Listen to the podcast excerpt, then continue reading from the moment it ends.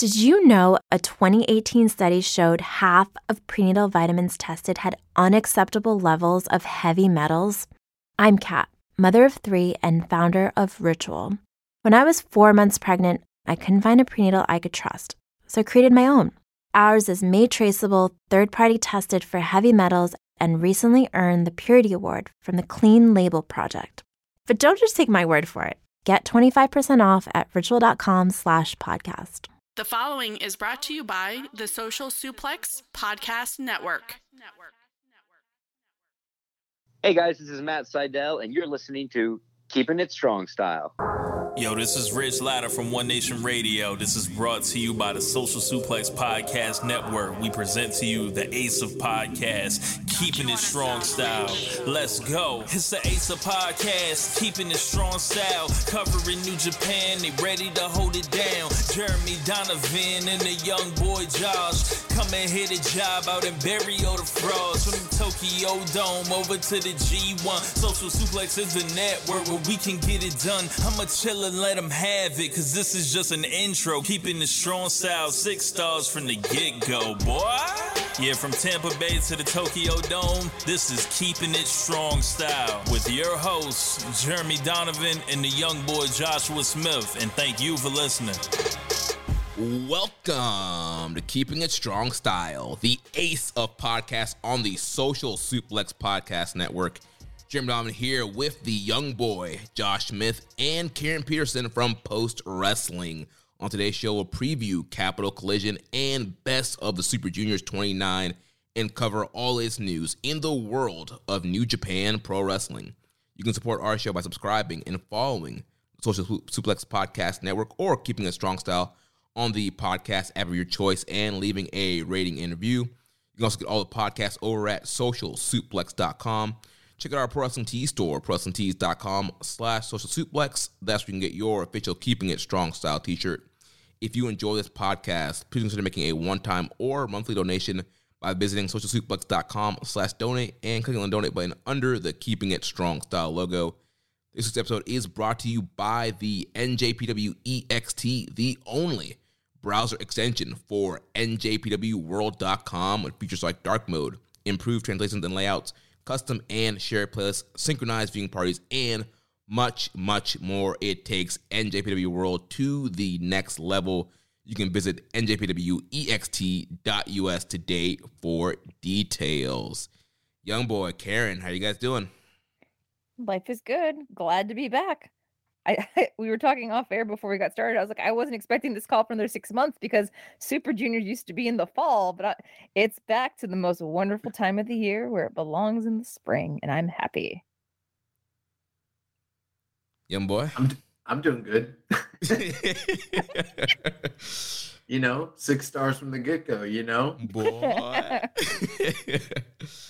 But yes, it's uh best of the Super Junior season. It feels like old times. We got two blocks. We're in springtime, like you mentioned, Karen. So that's going to be a lot of fun. And we also have a show here in America in Washington D.C. Capital Collision. So we'll get started with uh, talking about that show, and then we'll move into best of the Super Juniors. Uh, so first thing here, New Japan Pro Wrestling will be presenting Capital Collision this Saturday, May 14th, in English, exclusively on Dun Dun Dun FITE TV. But uh, New Japan has uh, put out a little message about the the broadcast this Saturday. So they say NJPW sets the highest of broadcast standards and is very aware that Windy City Riot, through no fault of FITE, fell short of those standards. We deeply appreciate fans showing their passion for NJPW events. As a mark of that appreciation, every viewer of Windy City Riot on FITE who purchases Capital Collision will receive five FITE credits applied automatically at checkout. For Capital Collision, significant improvements and restructuring to our production pipeline will ensure the best possible quality viewing experience that our fans expect and deserve. Refunds will be made available with no questions asked for any technical issues encountered. For Windy City Riot purchasers, order Capital Collision on FITE and you'll automatically earn five FITE credits towards your next FITE pay per view purchase. This is not a general market offer. The special offer is only available to those who ordered Windy City Riot on the FITE platform. No forms to fill out, nothing to redeem. If you are a Windy City Riot buyer on FITE, simply purchase Capital Collision on FITE at its regular price, and you will automatically get a deposit of the credits in your FITE account one week after the pay per view event is over. These credits can be saved up in your FITE account and used toward buying a future pay per view event at the credit levels you've earned. So, Josh, Karen, how, how are we feeling about uh, this uh, statement here about FITE TV for Saturday? Well, as somebody who was at Windy City Riot and saw some of the issues that would eventually translate to film, I think it's actually a smart move on New Japan's part to try to reestablish that like confidence in the brand, especially in the partnership with FITE. Um, it kind it kind of bums me out because I was there in person, and we had our own problems.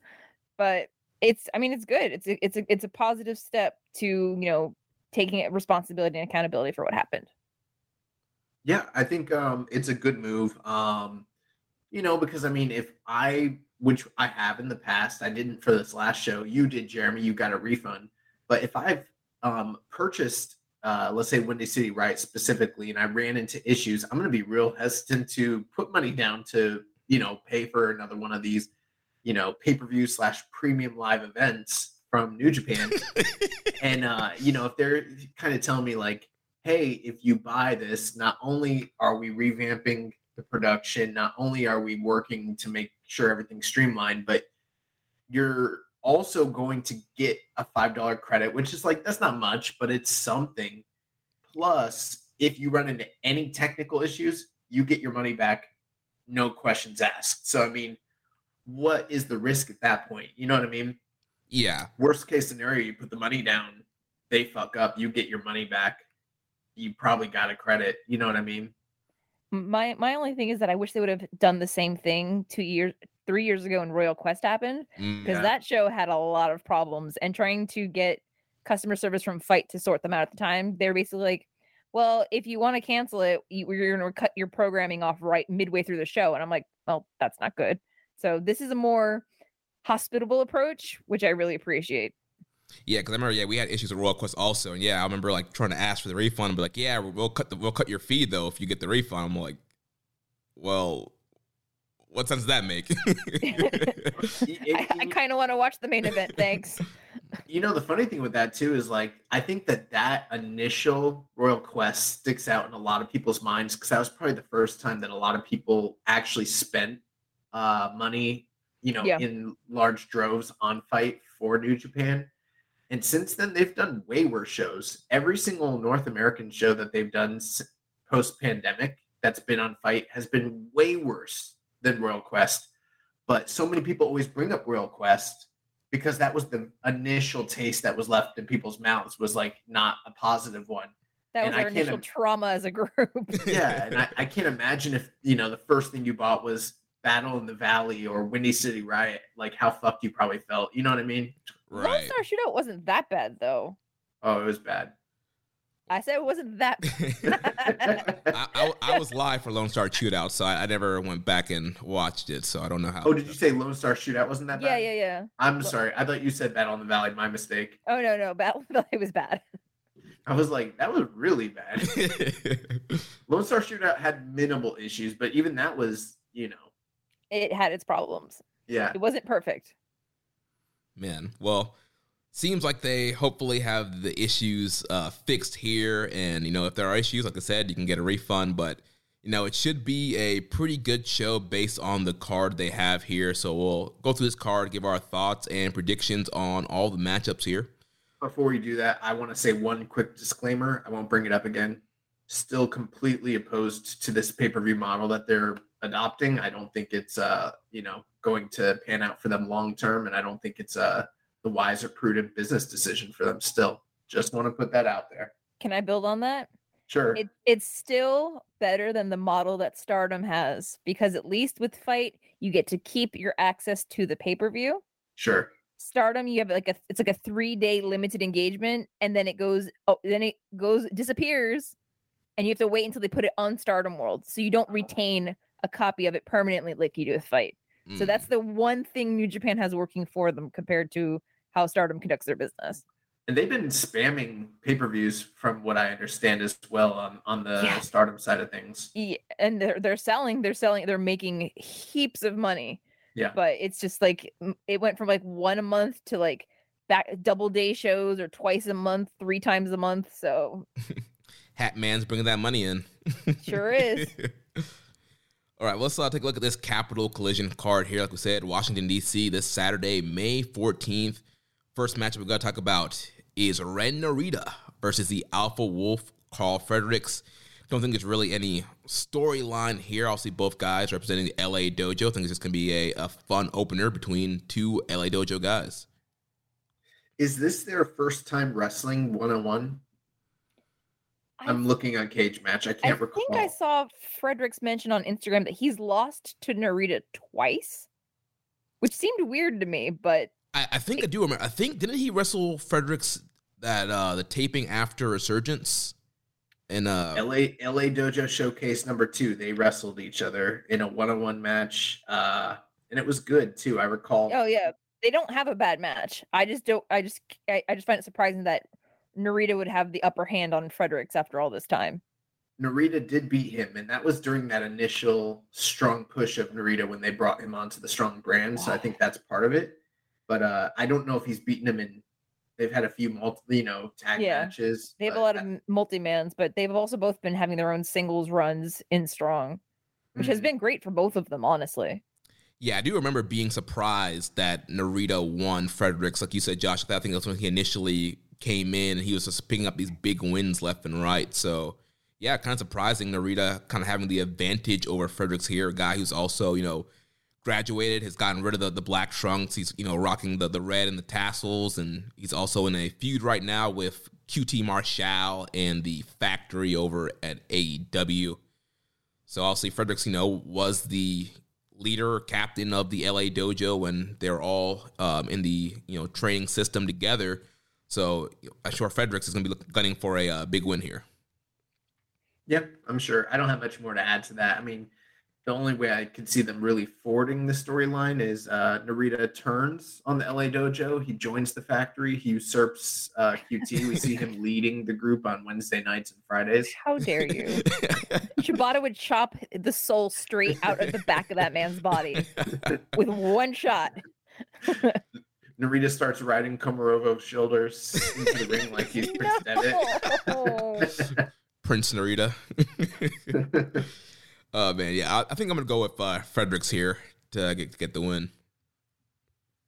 That's fine. I mean, I'm just gonna say it. Like they don't give a fuck about Fredericks. He loses all the time. I'm, I'm riding with my boy Narita. Okay. I, I'm a big match Ren girl, so I can't I can't go against that. All right, well, we'll see. I guess two to one here. Uh, so moving on to the, the next matchup here, we have a multi-man matchup. David Finlay, Fred Rosser, Rocky Romero, Tanga Loa, and Yuya Uemura will be taking on the Team Filthy team of Danny Limelight, Jorel Nelson, J.R. Kratos, Royce Isaac, and Filthy Tom Lawlor. Yeah. The uh the one interesting thing there, you know, we addressed the allegations uh, with Chris Dickinson last week during the cold open. He's been removed from this match and was replaced with Tanga Loa. Um, but the main overarching story here is still going to be Tom Lawlor and his ongoing feud with uh Fred Rosser. Fred Rosser is, you know, still trying to get uh Tom Lawlor to face him in a, a match for the title. Um, they did announce at the last aired Strong episode that if he were to be able to defeat the West Coast Wrecking Crew in a, I believe, a handicap match, Yes. he gets the title shot. Yeah, handicap match this Friday. Uh, the first episode of the Mutiny tour will be airing on New Japan World. So, I mean, I'm going to assume without having been spoiled, it's a safe bet that he's going to win that match. And, uh, you know, this will probably be a de facto preview for the upcoming strong title match between those two. Just, I'm just on, you know, guessing. I got a strong hunch on it, you know? You got a New Japan strong hunch on it? Yeah. The one thing I'm surprised about is that I just realized that Alex Coughlin isn't on this card, is he? no, he's not. Because usually he, busy. would- Well, I, I figured he's busy. I just don't know where where he he got spirited away to. I know you know because Connors is not going to be there for Super Juniors or whatever. But He's got a date. oh no, yeah, I know. You're, know. the, you're the worst. I know he's been It is- doing some Rev Pro stuff. Maybe he's going to be in the UK. Maybe. Maybe I don't know. I was, I was like, doesn't he still have his thing with Kratos where they're still trying to destroy each other? But yes. yeah. Right. That's what I was thinking. I was like, you know, if there was a place you'd put him in, you know, on this card, probably across from Kratos, he's not there. Maybe we look out for another post-match Kratos Coughlin interaction, possibly. Yeah. Angle alert. Yeah. works for me. I always enjoy a nice run in. Yeah, this should be a fun match. Uh, Team Filthy, those guys always end up in ten man tags on these shows, and they're they're always super fun, super entertaining. Like I said, Josh is probably going to be obviously the big focus on Fred and Tom, and assuming Fred's probably going to pick up the win here, probably on Danny Limelight to you know build the, the the next title match between Rosser and Filthy Tom. Also, you know Rocky Romero has had the feud with Black Tiger, even though Black Tiger is not in this match, but still affiliated with Team Filthy. So he'll be looking to get some uh, revenge on these guys as well. Can I ask a point of clarification? Yes. Yeah. Do you know if they had Lawlor defend at Mutiny, or do you think they're saving it for Forbidden Door next month? From what I remember, I don't think he defended on the Mutiny tour. Okay, and he's And I probably not. He's not defending it. The collision tapings afterwards up in Philly, right? As of right now I would have assumed he was going to. That that was my assumption. Okay. But but maybe yeah, maybe he is defending at Forbidden Door. I hadn't even thought of that possibility. Sorry, I didn't mean to throw that, throw like throw the derail the whole conversation. I was just like looking. I'm like, he's still champion. Why is he so low on the card? Right. No, no, that's interesting though.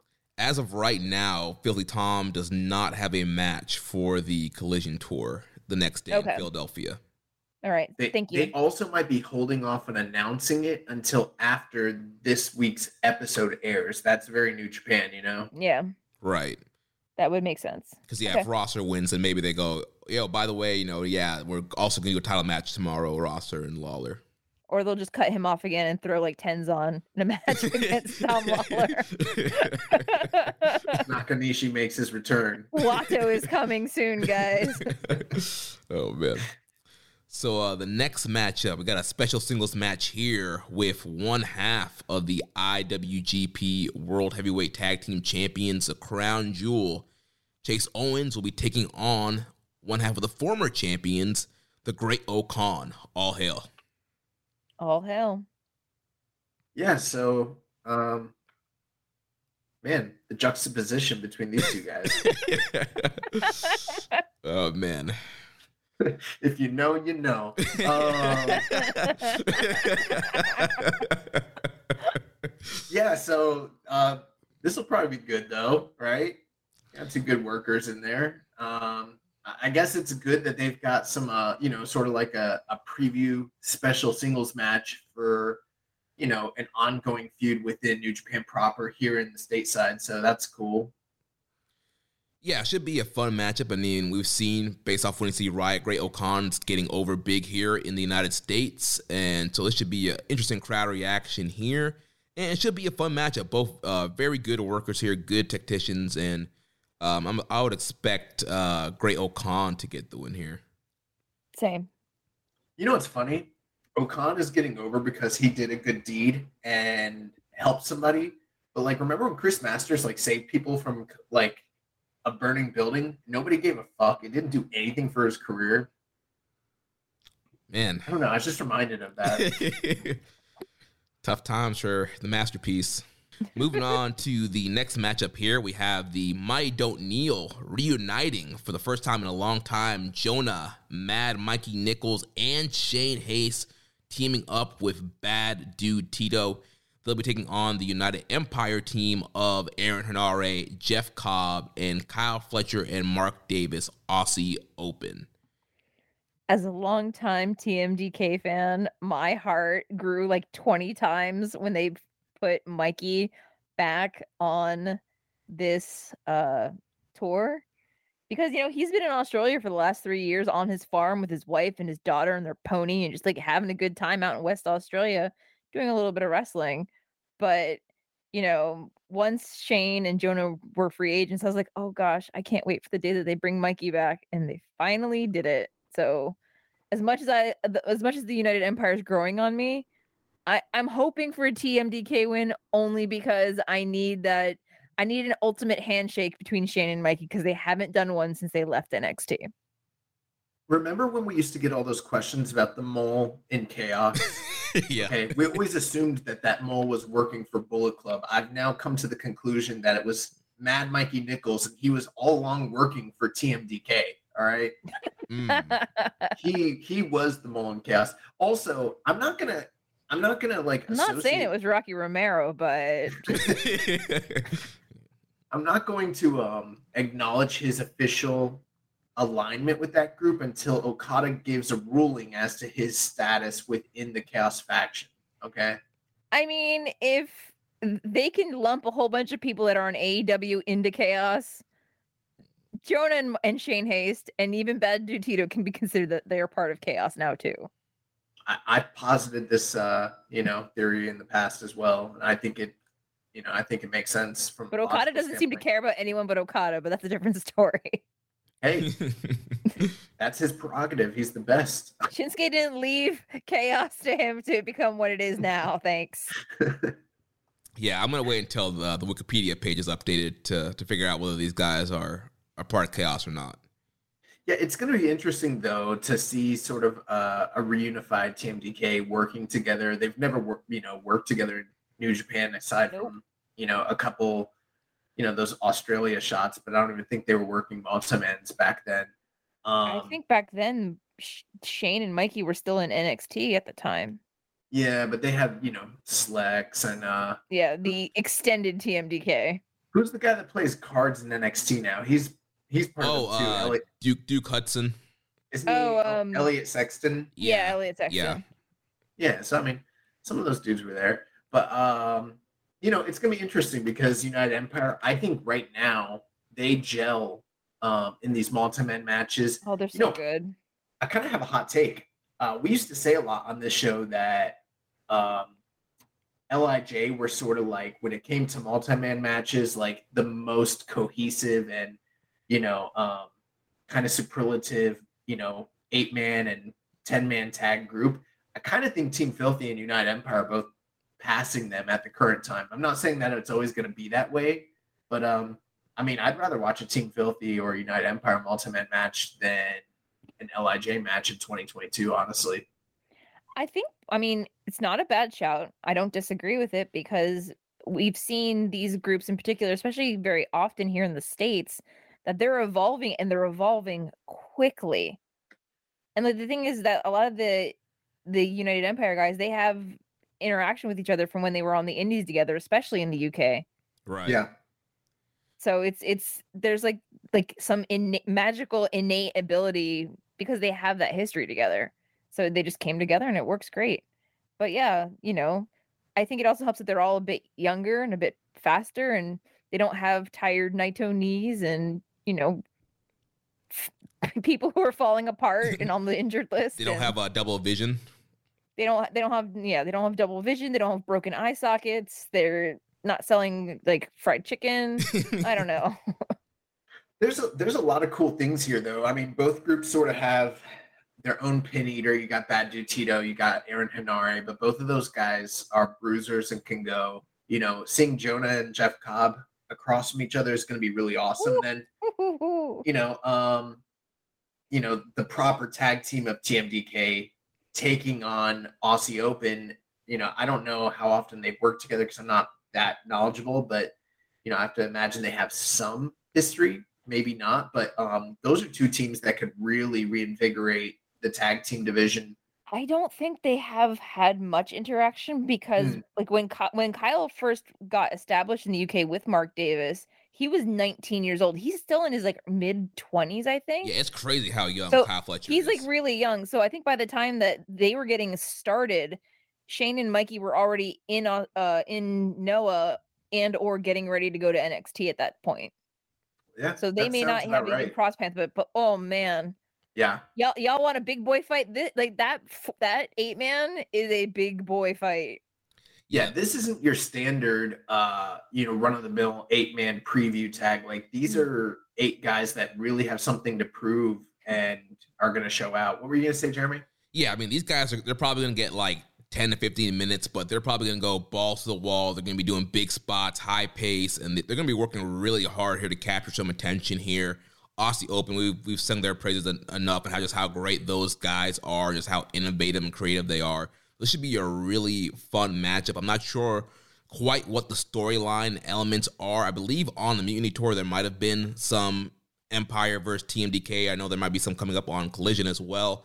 So clearly, kind of next faction versus faction feud here, but it should be a really fun matchup. Like you pointed out, Josh, uh, Bad Dude Tito.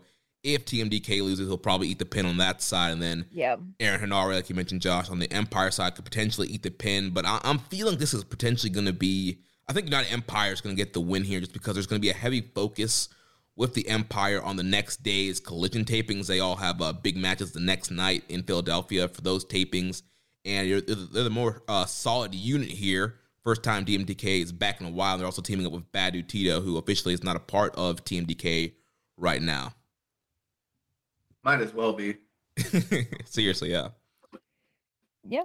Sounds good to me. Plus, they also isn't there also a, a United Empire special version of Strong coming up as well? Right. Those that ma- after That's what he was referencing. Yeah. Oh, Those okay. matches will be, will be taped on the collision show. Oh, oh, that okay. So they're just okay. yeah. So then moving on to the next matchup here, another special singles match. The I Mad. King Eddie Kingston taking on the Stone Pitbull Tomohiro Ishii. So I want to address the elephant in the room. I'm very excited for this match. You know, I think it's going to be awesome. Big fans of both these guys, but I just want to make it very clear. This match is not King's Road versus Strong Style. Okay. In order for it to be King's Road, you have to have wrestled someone that was on the King's Road, trained with someone that was on the King's Road, maybe even been to Japan before. I don't know.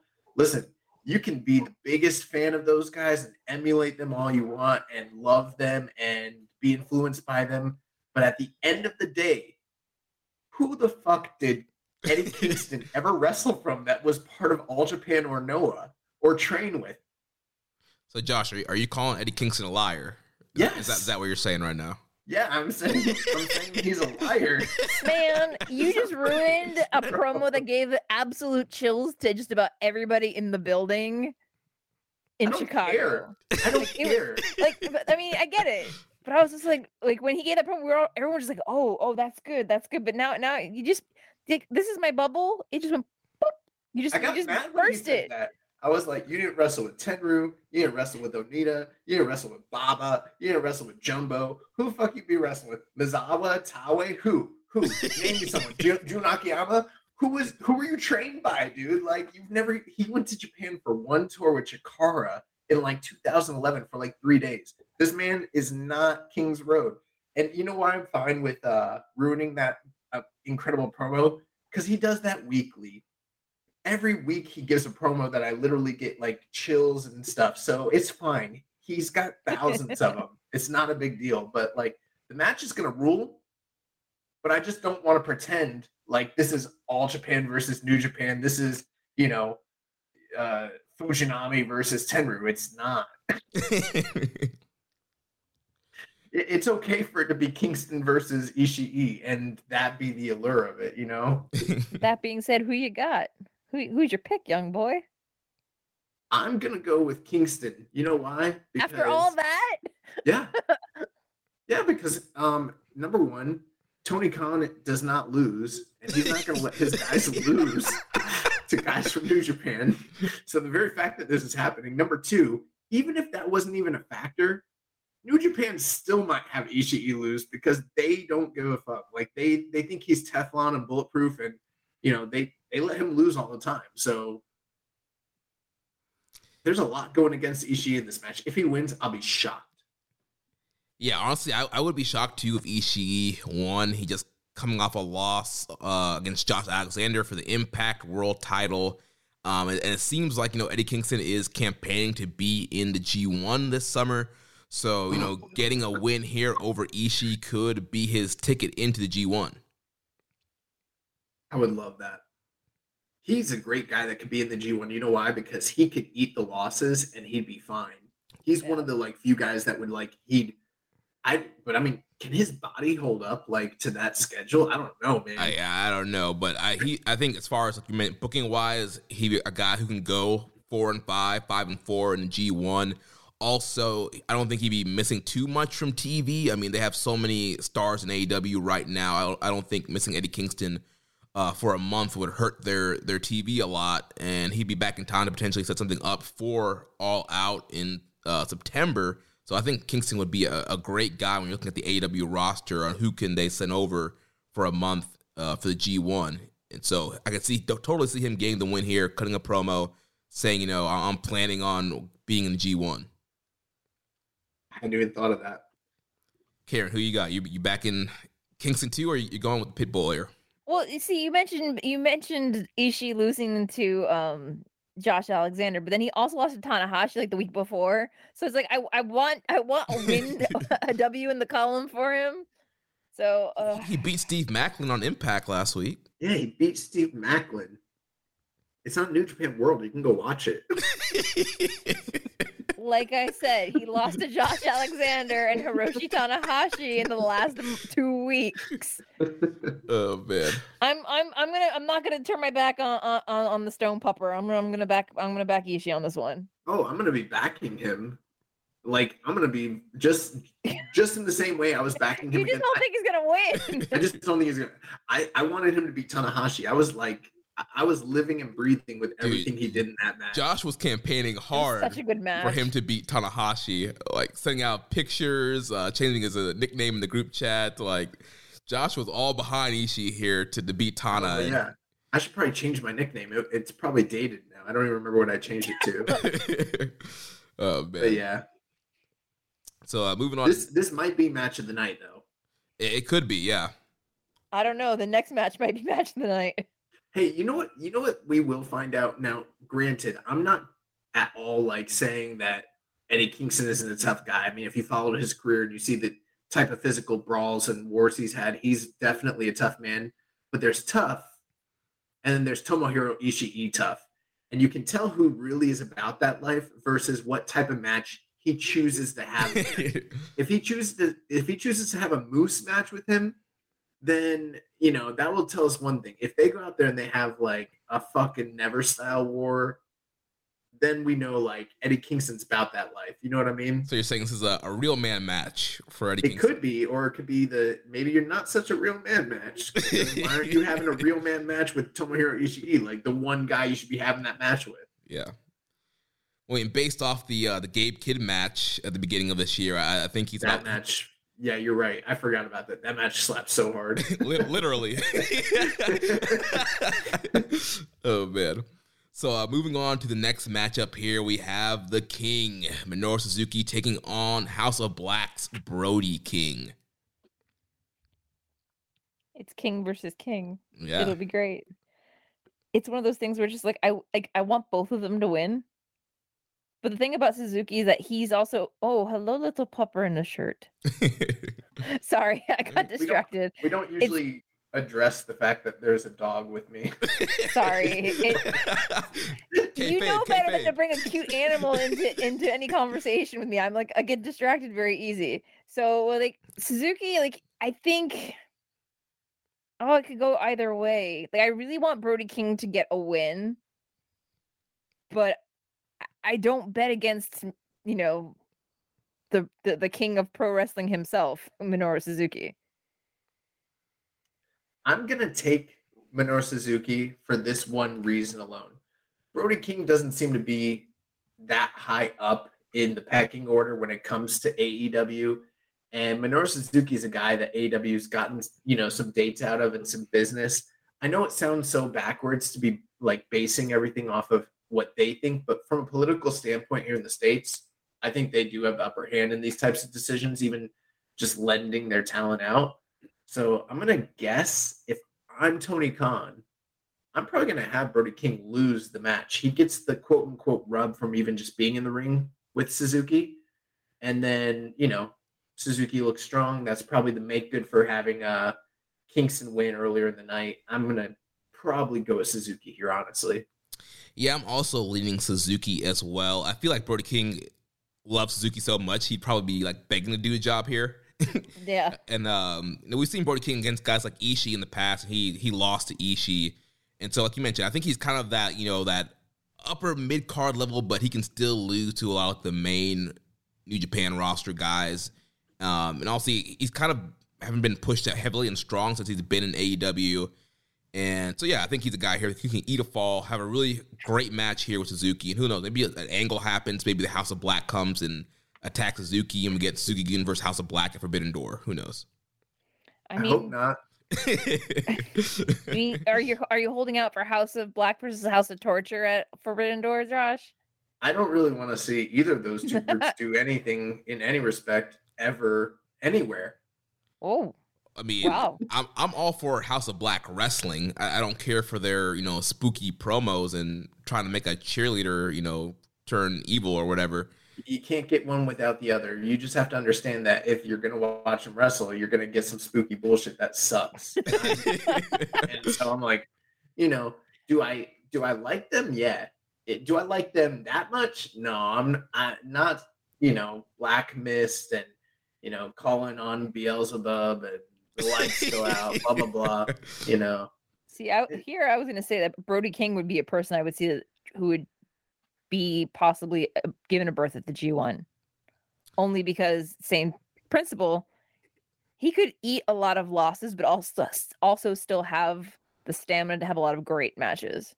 Right, and we do know there's reports when Brody King was in Japan during that Super Junior, Juniors tour that Gedo and the office was very impressed with Brody King. He was supposed to come in for the World Tag League in 2019, but uh, PCO got injured and they weren't able to make it over for that uh, tournament. So New Japan's always been high on Brody King. Also, he's been one of the guys who's been featured heavily on Strong during the pandemic, and even being a part of AEW, still featured on these strong tapings and these uh, big New Japan pay per view events. So yeah, definitely. Even if he loses here, he can definitely be in consideration for being over in the G1. And again, with House of Black having more members now, uh, Brody wouldn't be missed too much for a month. You can do stuff with Malakai and um, Buddy Matthews while Brody's away.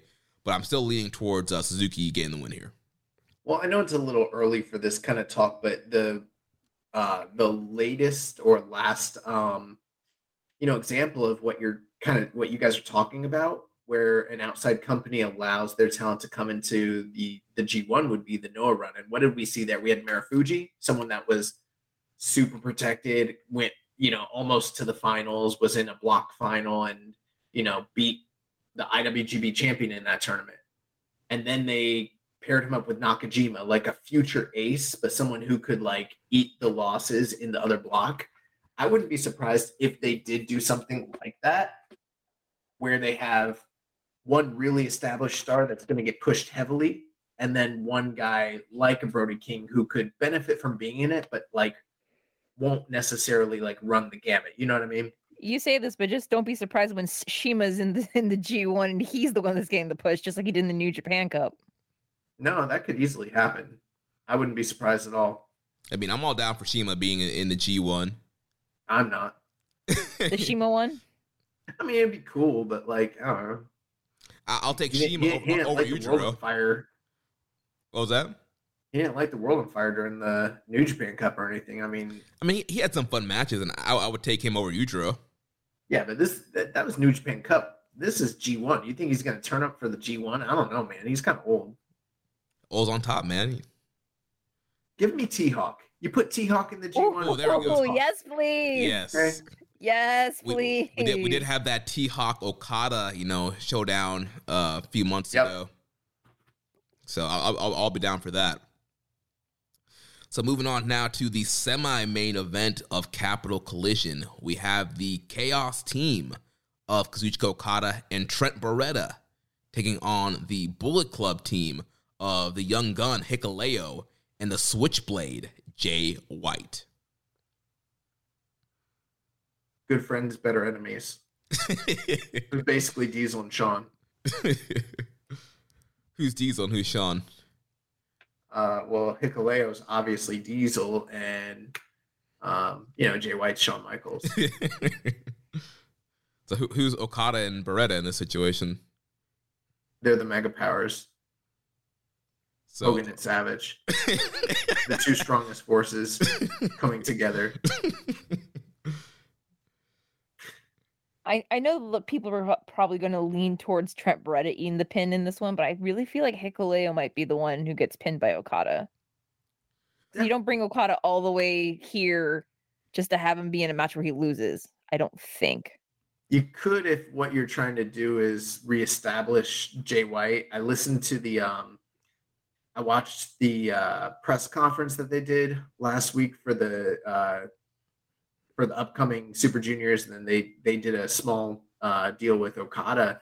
And I mean, he was kind of bearing Jay and being like, "Yeah, he's been wrestling over in the U.S., but uh, you know, I, I don't follow it."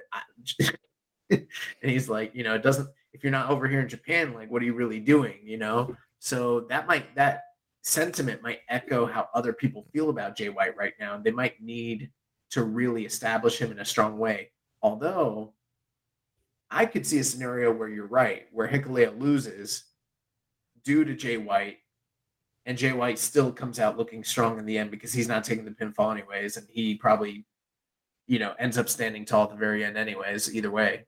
And yeah. also, there's a rogue Tama Tonga who's back here in the states, so there's always room for that because he's not on this card, but his brother is. Brothers are both of them. Right, that's true too. I think, the and key- they still need to handle Hikuleo choosing Bullet Club over uh the bloodline. So well, we honestly we don't know if Hikuleo is fully chosen Bullet Club. So coming on Friday, the Mutiny Tour, they're they're airing the Hikuleo Jay White match.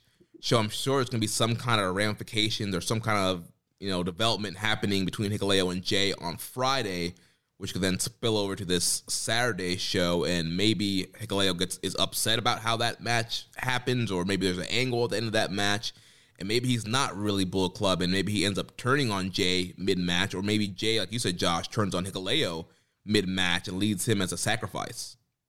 My only issue with that is not saying specifically that this match is, you know, selling. Have the tickets even gone on sale yet? For for what? Yeah, yeah, they have for for this show. Well, yeah, it's uh. yes, but it has not sold out. I don't believe.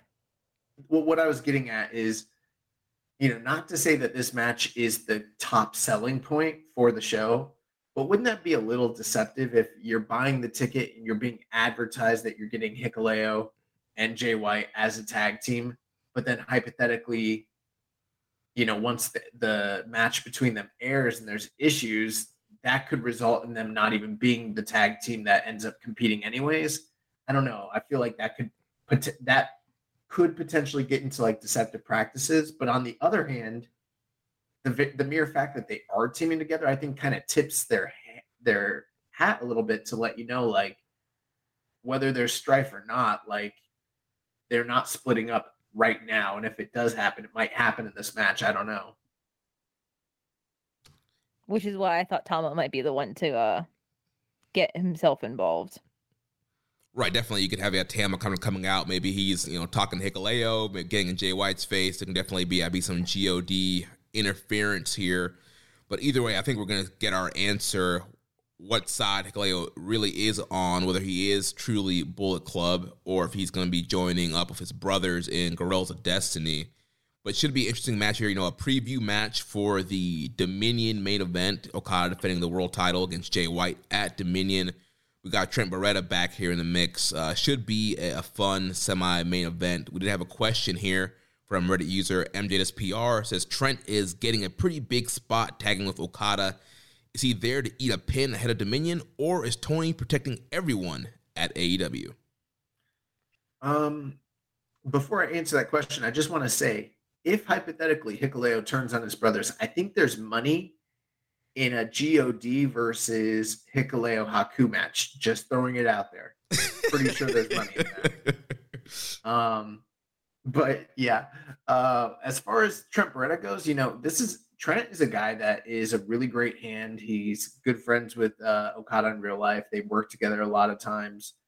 Um, you know, in storyline, quote unquote, they're still chaos members, and maybe New Japan thinks hypothetically that he might be the most marketable name that they could throw over, you know, since maybe there's not another like uh I mean, I guess you could have put Rocky in here, but there's not really too many other chaos guys to kind of team with Okada anyway. So yeah, I think he probably is the likely pin eater, but at the same time, you know, he brings up a good point. Maybe maybe he's just there for uh you know, um I don't know what the word is, but just to kind of be seen and to get more eyeballs on him and the connection with AEW, that sort of thing.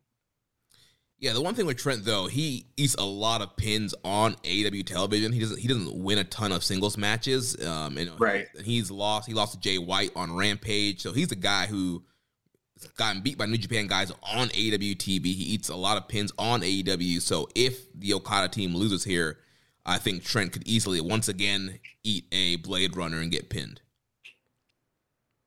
I just want good things for Trent because I think back back to when he was in New Japan and he you know he was with Rocky and in Chaos and all of that and you know he was I think he was someone that when he he and Chuckie left they kind of didn't really get to mourn the loss at all. So it's kind of also refreshing to see that they're going to have this reunion with him and Okada after all this time. I just, you know, I, I think maybe I'm still suffering from a little bit of a Bullet Club burnout after Dontaku, where I just want somebody else to get a win that's not Bullet Club. But well, I was hoping that Trent would turn and join Bullet Club. They already they already got juice. they, they, they, they're getting they're getting way too big. They need to stop. there's there's no limits to the size of Bullet Club. History has shown us this. I mean, it's infinite. So did we not learn anything from the NWO? no, it's 2022 and we're still doing the NWO. What are you talking about? oh man. So uh, moving on. Scott Norton is in the Bullet Club. Oh yeah, yeah. Cash, cashing those checks. Yeah. Good for him. Uh, moving on to the main event of this show, it will be for the IWGP United States Heavyweight title. It will be up for grabs in a four-way match. The champion, the Ace, Hiroshi Tanahashi, will defend his championship against the Death Rider, John Moxley, Rock Hard, Juice Robinson, and the Commonwealth Kingpin and leader of the United Empire, Will Ospreay. Yeah, so this is an interesting one. I mean, without going too in depth, obviously there have been a lot of uh, change ups recently over the past, God, I mean, even just a couple weeks, but even going further back than that, months and even years when it comes to the booking of this title, the plans just continually change. And, you know, the booking committee with uh, New Japan just keeps rolling with the punches. And, you know, um, I don't think this was the match that was originally intended to happen or planned, but you know, um, we're pretty fortuitous to be the recipients of being able to see this match because everything aligned the way it has, for better or for worse. And uh, I can't remember the last time I was this excited for a four way in New Japan. Um, honestly, I think the last time I was this excited for a four way might be like that Wrestle Kingdom we had Scurll and Hiromu and Ospreay and uh, who Kushida? was that? And Kushida, yeah. Yeah. So I mean, this is a really high stakes four way match with uh, you know, I mean, a lot of converging storylines. It's kind of cool. It, it's a lot to unpack because you know you have Tanahashi, who's like the the third three time U.S. champion. You have two former two time U.S. champions, and then you have Ospreay. but it's one of those things where it's just like I don't know which way this match is going to pan out. Of course, I have the way I want it to pan out, but it's one of those things like if it's not going to be Tanahashi, I hate to say it, I want Juice Robinson to have the belt and I want him to have a good run with the belt. Because that was the one thing they really didn't afford him when he had the belt. He got it one time and he lost it on the first defense to Cody, and then they had to wait till Wrestle Kingdom to get it back. And then he had a, a somewhat decent run with it but then Moxley took it off of him, and then Moxley had it for way too long. So it's one of those things where it's just like, I hate to say it, Ospreay fans. I don't think he's ready to shoulder another ch- singles championship just yet. But I I think if they want to elevate this title to the place they keep saying they want to put it as like the replacement for the Intercontinental title, that it's either going to have to be Tanahashi or Robinson to do it. Yeah, I'm all for uh, Juice Robinson getting the win here. Uh, I think it makes a ton of sense with all the momentum that Bullet Club has after Dontaku and going into Dominion. So it seems like you know all the goal is heading Bullet Club's away. So I think it makes sense to put the belt on Juice Robinson. And in this four way scenario, once again, Will Ospreay can use this four way match as a, a, claim of New Japan screwing him. And even though it'll, it'll be ironic because he was the one who made the challenge for this four way, he could then lobby claims say, you know, New Japan forced him in this four way. He didn't get his one on one title rematch. He can, you know, parade around with those claims and continue his whole campaign against New Japan, screwing him over. I don't know which way they're going to go with this one. Um, you I know, just because hope it's not Moxley. He he's had the belt for too long. He doesn't need it. It, it could easily be Moxley because I know. uh, because of the business that he does in both North America and in Japan for them, it could easily be him. Um, I could see it being Will Ospreay. I mean, I understand that they've been doing the storyline with him getting screwed, and if he doesn't win, they're obviously going to continue that through whatever means. But um, this could be the end of that. This could be like this time they didn't screw me, and maybe he cheats to win, and then he carries the belt into say Forbidden Door. That'd be a way to get him onto the card against whoever. You know, I don't know. Um, this is truly a pick 'em. I, I think all four guys could easily be the winner. And I mean, that's always kind of the case, but like they all have legitimate, you know, routes uh, as far as career traje- trajectory. The only thing I will say, the one guy who I think is the least likely from a certain perspective is um, Juice. Mm. Not because I don't think Juice couldn't carry it in New Japan, but I think Juice wouldn't be a very marketable guy to suddenly get it after having gone through a lull for a little while. And then to, if they plan to use this title as any sort of um, highlight during the upcoming co branded pay per view, he would be the least attractive champion of the three.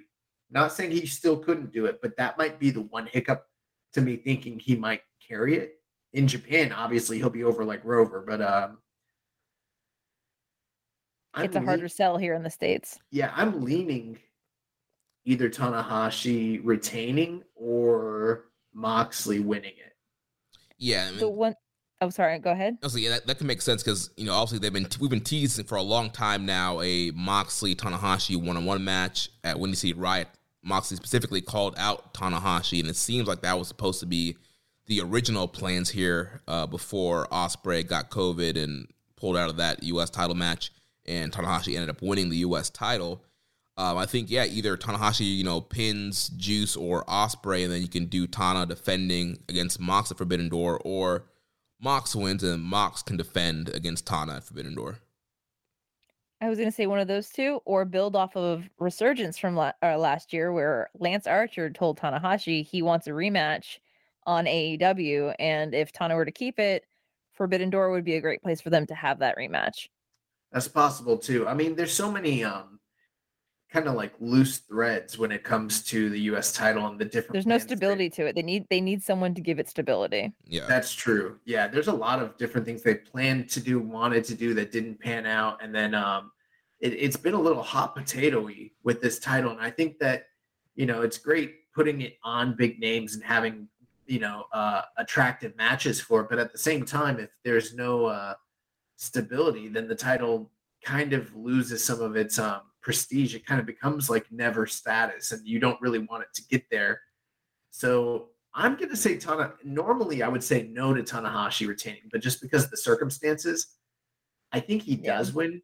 But I do struggle to figure out who he beats because I feel like um, all three, all three guys like really, man, it's just a it's a tough one to figure out who's going to win it. It's a tough one to see who's going to take the pin. If Tanahashi does retain, I think the only person who could probably take the pin and be okay with it would be Juice. Mm. Because I- if if he pin, if he if he pins Ospreay, it's too definitive.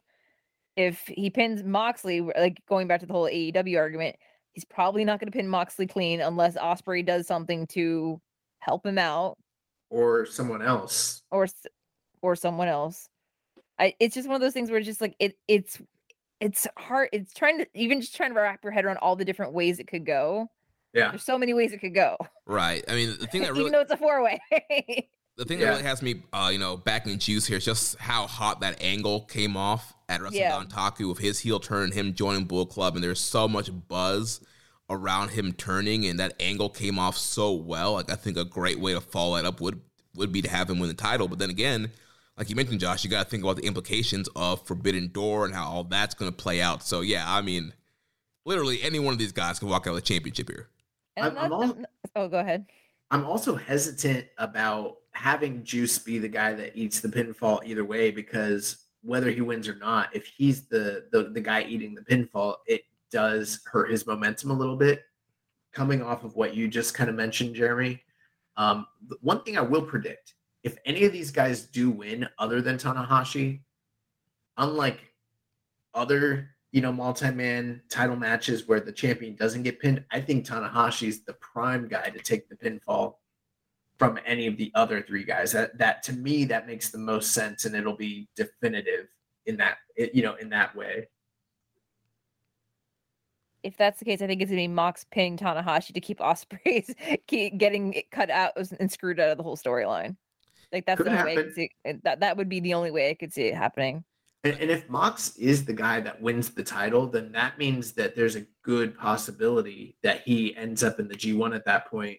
Um, you know, oh, I guess depending what happens at the upcoming pay per view, of course. But Yeah, I mean, I could see a situation where Mox hits a Death Rider on Tanahashi, then Ospreay sneaks in, steals the pin from Moxley, gets a title, and then you can do a, a Ospreay Moxley rematch at Forbidden Door. man, this is a tough one. I don't know. I, I'm going Tanahashi because I, I'm I'm just going Tanahashi. I don't know. Me too. The belt, the belt needs stability, and Tanahashi's the one who can give it stability and elevate it. I don't know. I'm I'm gonna back Juice here. I, I I love that angle, and there's so much buzz, and I'll probably be wrong, but I don't know. I, I'll, I'll back I'll back our boy here. Well, at the end of the day, they're gonna do another Juice and Tanahashi match, and uh, down the line somewhere. And the real question is, how do we get from here to there? You know what I mean? Right. Because And will the title even be involved? Yeah, because you know, with Dominion, they could easily put. They could either give Juice or Ospreay the singles match at Dominion. Right. It's true. And we did have a, qu- could- a question They here. could run it back, all four guys. Yeah. Like, If, do you think AEW could like give up Moxley for the weekend? Oh, Yeah. def- definitely, yeah. Uh, we did have a question here from Reddit user Less Commission seven two five two. Says, would you guys say that John Moxley has cursed the United United Championship after he held onto it for over a year, barely defending it? When was it first introduced into the company? It was held at least for three to four months, but after he lost it, the belt has been passed around every one to two months. I Eh, wouldn't. I wouldn't blame Moxley for that. That's a booking decision. Like they chose to put the belt on him, and they chose to shelve it for a year while he was uh when the pandemic started and everything else. So it's one of those things. Like I don't blame Moxley. I blame who's ever in charge of the booking of the championship because you, you know, things like Kenta getting injured and Sanada getting injured. That's stuff like that just happens. Right. I wouldn't I'll pin it on Moxley. I'll just say this, and I know I don't usually like to be this guy, but it's just the truth. That title ain't meant really hasn't meant that much since Kenny Omega lost it. When he Mm. held it, it was main eventing shows. After he lost it, eh, Didn't he have a match with Yoshihashi where he didn't bring the belt? Like he had he like so it's I don't know. I just feel like the like in f- the less than five years that there's been 14 champions, plus it's sat on the shelf for a year. Yeah. Yeah. And when he It's, it and when deserves he held much, it, it, it deserves much better booking, and I don't. I feel like while the Never and the IC title were around, it was an afterthought, and now they're scrambling to make it worth something. except when Kenny held it. When Kenny held it, it was main eventing big time shows, and it was a major prize because he was the top guy and he held it. And after he dropped it, it didn't mean shit with Switchblade. It didn't mean anything with Juice. He got booked into oblivion. Cody fucked off with that belt. That belt hasn't really meant much. I mean, it's only just now starting to kind of mean something. Right. I think The, with the only only times it's been placed high on Wrestle Kingdom cards when Kenny had it and when Tanahashi had it. That's Yeah. it. Exactly. Um, and so with the IC title being gone now, I think they are trying to, you know, trying to figure out where the US title lands in the pecking order. It seemed like at one point, you know, they were trying to elevate the Never title when it was on Jay White, but it seems like Never is kind of going back to its original slotting, and I think they're going to try and focus on making that US title that that number two, that IC level title. But the only way they can do that is to, you know, get a champion who's going to hold the belt for a while, establish it, and again keep it on main event guys like a Kenny Omega, Hiroshi Tanahashi, who can main event pay per views, who can be in semi main events at Wrestle Kingdom. And here's the thing you have an entire US division. That belt should be visible at all the US shows. It should not be stuck in Japan for months at a time. You need Nah, to have it on you need to have it on someone who can go back and forth. but it's like the intercontinental title it doesn't matter it's you know it's just a designation it's just like the european title is never in europe it's whatever you know Yeah, but I mean we have New Japan Strong, we have the strong open weight. Why why isn't the US championship featured more heavily on the US based New Japan program? That's that's my biggest problem with it, especially in the last two years. They've had like Kenta defended that briefcase when he had it more, both in Japan and on New Japan Strong. Then that belt, then, then that belt's been de- defended in the last two years on the U.S. soil. yeah you know Again, somebody give me the playbook. I'll book. I'll book the belt and make it worth something. Tanahashi might have it for a long time, but that's fine. Uh, we had a question here from Rainbow and Slam Pig. It says, "How will the matches at Capital Collision build to the Forbidden Door pay per view, or will it kind of exist off to the side the same way prior NJPW USA has been? It feels more cohesive these days." yeah i mean we'll have to wait and see obviously i mean they've got some aew talent involved on the show.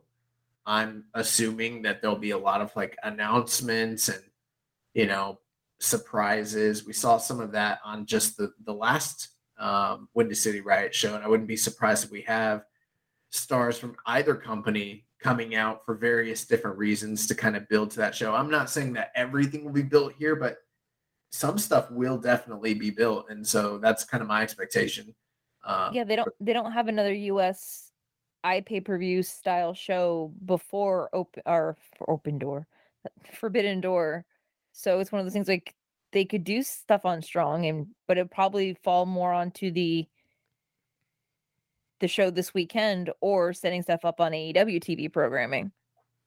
Right, and I think like or just announcing things, being like, "Hey guys, just just so you know, here's your your 20 man tag match. Enjoy."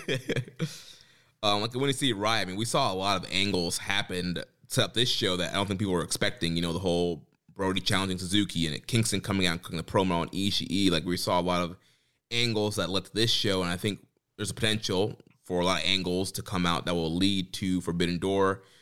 You also got to think we do have Dominion at the beginning of June. We could see guys go to Japan and set up angles for Forbidden Door. And like you mentioned, Karen, obviously we can have guys show up on Dynamite or Rampage. I mean, we're seeing some of the, the LA Dojo guys. They're working Dark uh, Elevation and Dark. Um, so we can see more guys show up on AEW programming to set up uh, Forbidden Door matches. same thing too you know it's a it's a showcase show you know what i mean it's an attraction show so i mean there might be some stories leading into it but i'm not going to be surprised at all if we're getting you know just if we just get a card announced with major you know some major matches and stuff like that i mean you look at like starrcade 95 there wasn't you know a program set up for otani and eddie guerrero they just went out there and did it and it fucking rocked i wouldn't be surprised if we get a lot of that Yeah. A press conference would be nice though. Yeah. Or or or some sort of informational special program, YouTube special, whatever, to explain, especially for the fans on both sides of the fence that don't aren't familiar with the other company's talent. Because that was a problem that we had with, you know, the Noah show with the crossover show back in January at Yokohama Budokan. And it's for some people that were able to see the New Japan All Japan show, same thing. It's the communicating to the audience as a whole that yes, while some of you know who these people are, many of you probably don't, and educating them and saying why this matters or why this show matters. You know what I mean? Right. Yeah, I think that'd be fun. I think a, a, a joint press conference could be a lot of fun. Um, do some angles, some pull apart brawls, and really kind of spark some fire for the Forbidden Door pay per view. Well, now that's uh, it for Capital Collision. Should be a fun show this Saturday. Let's turn our focus now to Best of the Super Juniors 29, which will be kicking off this Sunday in Japan. So, those for you who are new, Best of the Super Juniors is an annual tournament that is held every year by New Japan. Originally, it was top of the Super Juniors in 1988 before becoming Best of the Super Juniors in 1994. The tournament is held in round robin format with the field wrestlers split into two blocks. Each will have a match of every wrestler in their block in order to score points. The scoring system is as follows a win is worth two points, a draw is worth one point, and a loss is worth zero points.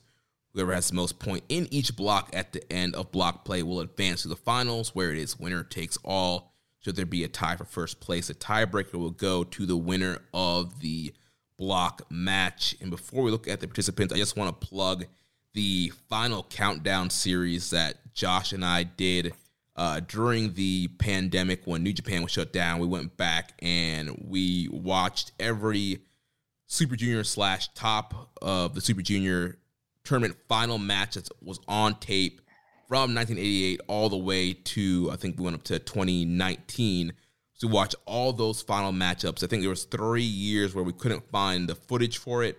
Um, but go back in the archives, check out the final countdown, and check out those uh, finals matches from Best of Super Juniors. A lot of uh, really great matchups from those finals. So now we'll look here at the participants from each block, kind of talk about their history in the tournament, and then talk about matches that we're looking forward to these people being in, and then who we think has a, a good shot at winning their block and then winning the whole tournament. So we'll start with the A block. First guy we'll look at is Ryusuke Taguchi. This is his 19th entry in Best of Super Junior, his 17th consecutive. He was the 2012 winner, and he is currently one half of the IWGP Junior Heavyweight Tag Team Champions. So, Karen, how you feeling about the funky weapon here? I mean, I always enjoy the funky weapon. I guess we're gonna finally. It's been a long time coming. We'll have the return of Serious Taguchi, but I don't know. I think he. I, I know people keep pulling for Taguchi uh, one last run with the title and one last run with winning Super Juniors. He doesn't need it. He's one of the most decorated people in this entire tournament. He just needs to go there and have a good time. And honestly, I want to see Yo pin him finally. That still hasn't happened.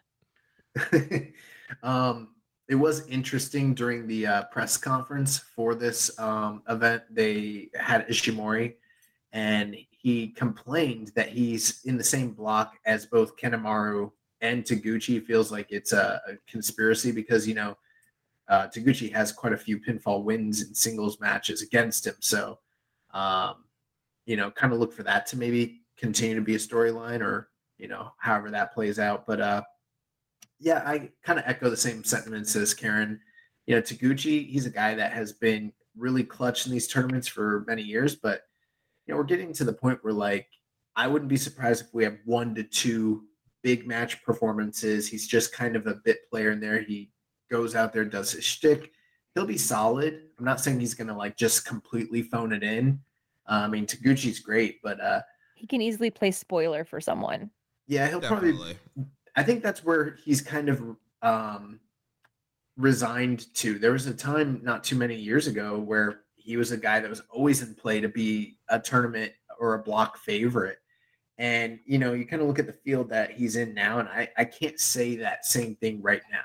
I don't think that's realistic. So I think he'll do well. I think he'll spoil some people. He'll have some good matches, but uh, that's about the best we can hope for. I wouldn't be surprised if with him spoiling people, we don't see him get a quickie victory over somebody like he did over Kushida a few years ago. Right. And I think another thing to be on the lookout for, like I mentioned, he is one half of the junior tag team champions right now. So anybody who pins him could potentially set up a junior tag title match, people who have partners. And I think the first thing that really popped out to me is Francisco Akira new United Empire member, um, and TJP's in the other block as well. So you could have Francisco Akira pinning Taguchi, which sets up Akira and TJP challenging Taguchi and Wato. I could easily see it switch the other way around with TJP pinning Wato since they're in the same block together. Right. I mean, if it comes down to Wato eating the loss or to Gucci, I'm always going to lean towards Wato. Just saying. yeah. And also in this block, I mean, you have Hiromu. You, you can do Hiromu and Bushi. You have Kanemaru. You can do Kanemaru Despi or Kanemaru Douki. You got Ishimori. You can do Ishimori ELP. Um, so there's a lot, a lot, of options here for people when they beat Taguchi. It could also lead to junior tag title match in the future. Um, but yeah, like you guys mentioned, Taguchi should be a solid performer here. Should have some, you know, decent matchups. Play spoiler, but honestly, don't think he has any shot at winning the A block here. So moving on to the next participant, the ticking time bomb, Hiromu Takahashi. This is his seventh entry, his third consecutive. He is the 2018, 2020, and 2021 winner. Yeah, so I mean, uh, more Hiromu, which is great. I mean, Hiromu's, you know, the poster boy for the division has been for a long time, and you know, um, it's been years since we've had a, a, final that he wasn't involved in, and you know, he's won the majority of the tournaments the past few years. I mean, if he did win this year, I think he ties um, Koji Kanemoto for most tournament wins, which would put him in rarefied air. But he's doing it in a much more compressed and shorter time span than you know Kanemoto did all those years ago. So that's kind of something to look out for.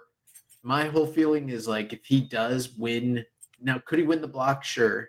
And can he win the tournament? Yeah. But if he does, I, I mean, I'll be bored to death with the junior division, considering how many outsiders they brought in, how many exciting new like fresh storylines they could be doing.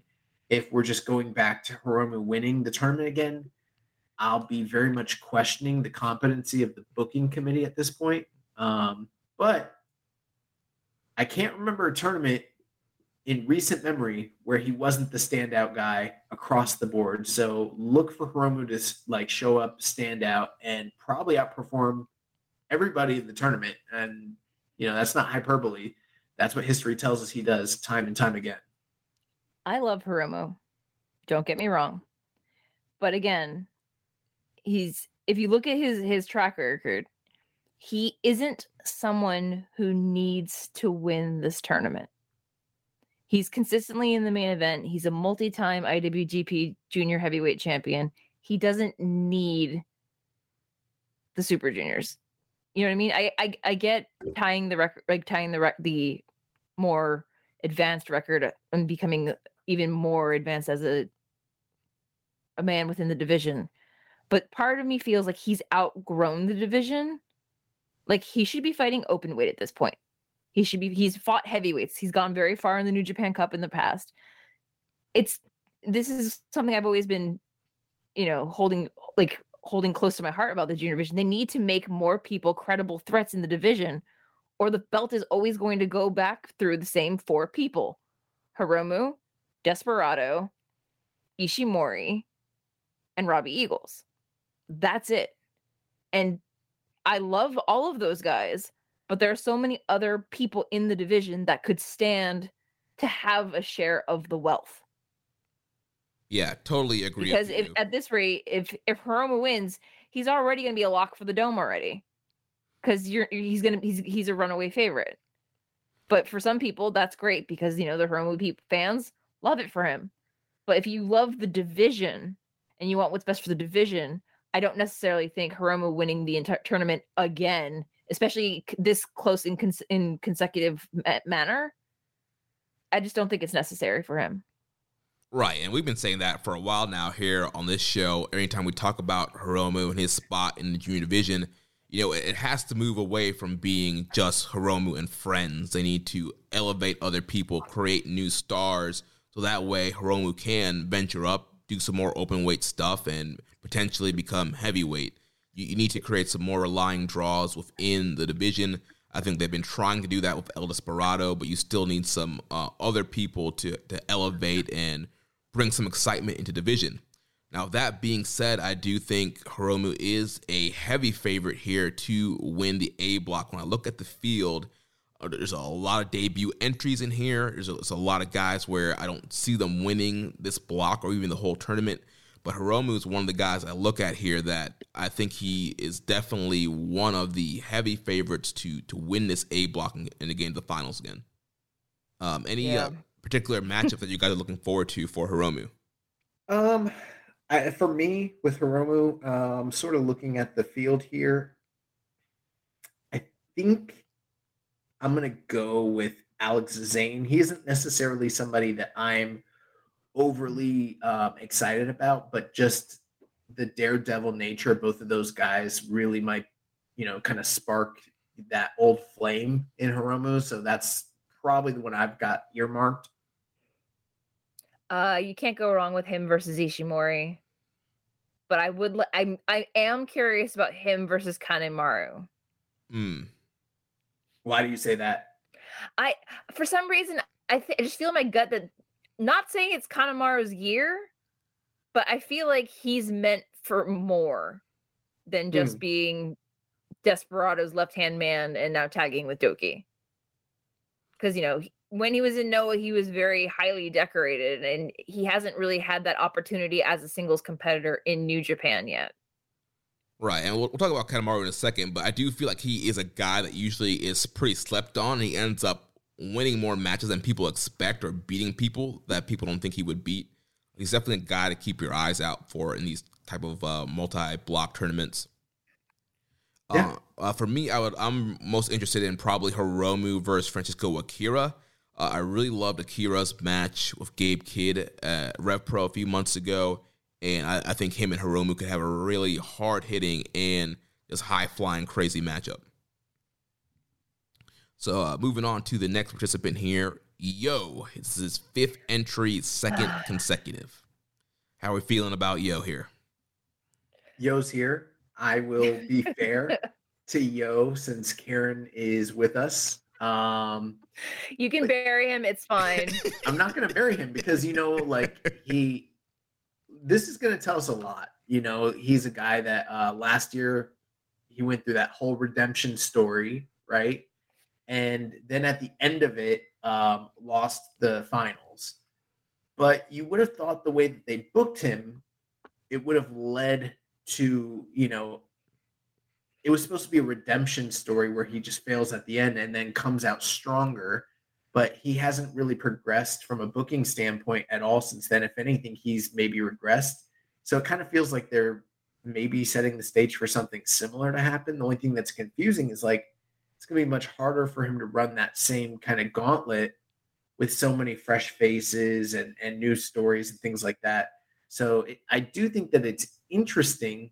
I might not be excited for it, but it is interesting from that standpoint, you know, where they go with him moving forward in this tournament. Yeah. So for me, it's like I want to be cautiously optimistic for him, especially after him getting to the finals. But then seeing the rug pulled out out from under him, starting with the dome show against Sho, and how it's kind of like he's he he went he finally got to that like that first plateau, and then they just like shot him straight back down to the bottom. And like his match with Hiromu at Dontaku, like that lead up where Hiromu's like, "Are you just collecting a paycheck? What are you doing here?" Don't assume you're Mm. going to be in the Super Juniors. You're not even acting like you care anymore. Like you're just like you're so checked out. So for me, it's like I don't, I don't want to emotionally invest myself again to believe that he could be that guy, especially when he's in the same block as Hiromu, Ishimori, and Sho. Like that's very hard for me as someone who's a, like a longtime Yo fan. Like I want him to succeed, but I don't trust the company at this point to let him. Like I feel like they're gonna if they're gonna give him another like he drops the first few and then runs the table again. I don't want them to start turning him into Sanada every year when Sanada's in the G one. Right. That's But that's, that's a good pattern that- comparison. But that's the pattern they give him. He's always the bridesmaid, never the bride. Right, and I think with the whole wrestling Dontaku match with Hiromu and, and the build up to that match, I, I do feel like we are being set up here for another redemption story for Yo. I feel like it's going to start off the same way. He's going to eat a lot of losses, and he's going to come back and potentially make a play to be in the finals. Obviously the the big matchup here is him and Sho are on the last night. So to me, that sc- screams a potential. They are. Uh, yeah, that screams potential. You know, the winner of that could potentially go to could win the block and go to the finals. Um, we know last year Yo beat Sho, so maybe Sho gets his revenge here, and Sho knocks Yo out from going to the block finals, and either Sho could go to the block finals or shows it's a spoiler and, and stops Yo from going to the finals. You know, if I'm they not if that, they end up, oh sorry, go. I was gonna say I'm not that excited for a redemption story, but what I would be excited for is if Yo goes out there and works a redemption style match structure. What I mean by that is instead of like all of us like wondering is he going to get these quick roll ups and you know pull a fast one on guys what if he just went out there and just started fucking killing it you know what i mean like Yeah. just start having like banger ass matches if he goes out That's there all and I like, want for him. if he just goes out there and starts having great matches, I'll shut my mouth about Yo and I'll give him his flowers because I think he does probably have that potential. We haven't seen it lately, but if he were to just go out there and just start working like killer matches with guys and just looking great, then that's really all I, you know, then then from there you're like, man, he really made a name for himself in that Super Juniors, which is not something we've ever been able to say about him, even in last year's tournament. So Right. If he's not going to win this block, I think he really needs to have some killer performances. He needs to be a guy at the end of this tournament where we're debating whether he was, you know, the MVP of the A block, MVP of the whole tournament. Like he needs to really put on some star making performances, especially if he's not going to end up winning the A block and getting to the finals. See, the hard thing about it for Yo is that like there are people in this block that he he never beat beats. He never beats Taguchi. He hardly ever beats Hiromu. He never beats Ishimori. Sho it's 50-50. And then Kanemaru tends to outsmart just about everybody. So it's it's he's got a very large mountain to climb. And you know, not knowing how he's going to work with Connor, Zayne, Austin, or Akira, it's just I, I want to I want to believe I want to believe so badly, but it's more it's it, it's just the I, I'll believe it when I see it right now, just because I haven't seen it and I haven't felt it. Like I need him to ditch. Like I love his all white gear. I need him to ditch it. I need him to be sparkly again. I need I need something from him because he's he ever since he's come back and switched to this mode of himself. He's missing like he, he- he's there, but his soul it, it doesn't feel like it's in it anymore Yeah. and it makes it hard to believe him as a, a, a you know a downtrodden underdog baby face Well, you know, Goto's not the best guy to take style advice from. So hey at least goto has some texture and some design and some color on his clothing no, I, I'm referring to the. This is the same gear Goto wore that time when he came in with all the. oh the all white yeah Yeah, I, yeah that too it's just yeah. it's You should dress like Okada. You dress like Okada, you might get pushed. You know what I'm saying? he he ju- Color your hair. Do something. I, I I just like want to make him over and just be like, be a sparkly happy boy again because you you you like felt like you meant something or you even cared at that point. Like he just I just feel like his heart's not in it anymore. Watch Which is heartbreaking to watch match. as a longtime fan. Yeah. See what Douki does, and then just do that, and you'll get over. Douki wears lots of sparkly and textured clothing you, you and a want mask. you want Yo to have death matches with Jun Kasai? Yes. Sure. If Yeah. if that lights a fire under him, sure. Hell, I'll fight him. We'll see how that works. Uh, let's take a look at the next participant here. Yoshinobu Kanemaru is this fifth entry, second consecutive. How are we feeling about the Drunken Master in this year's tournament?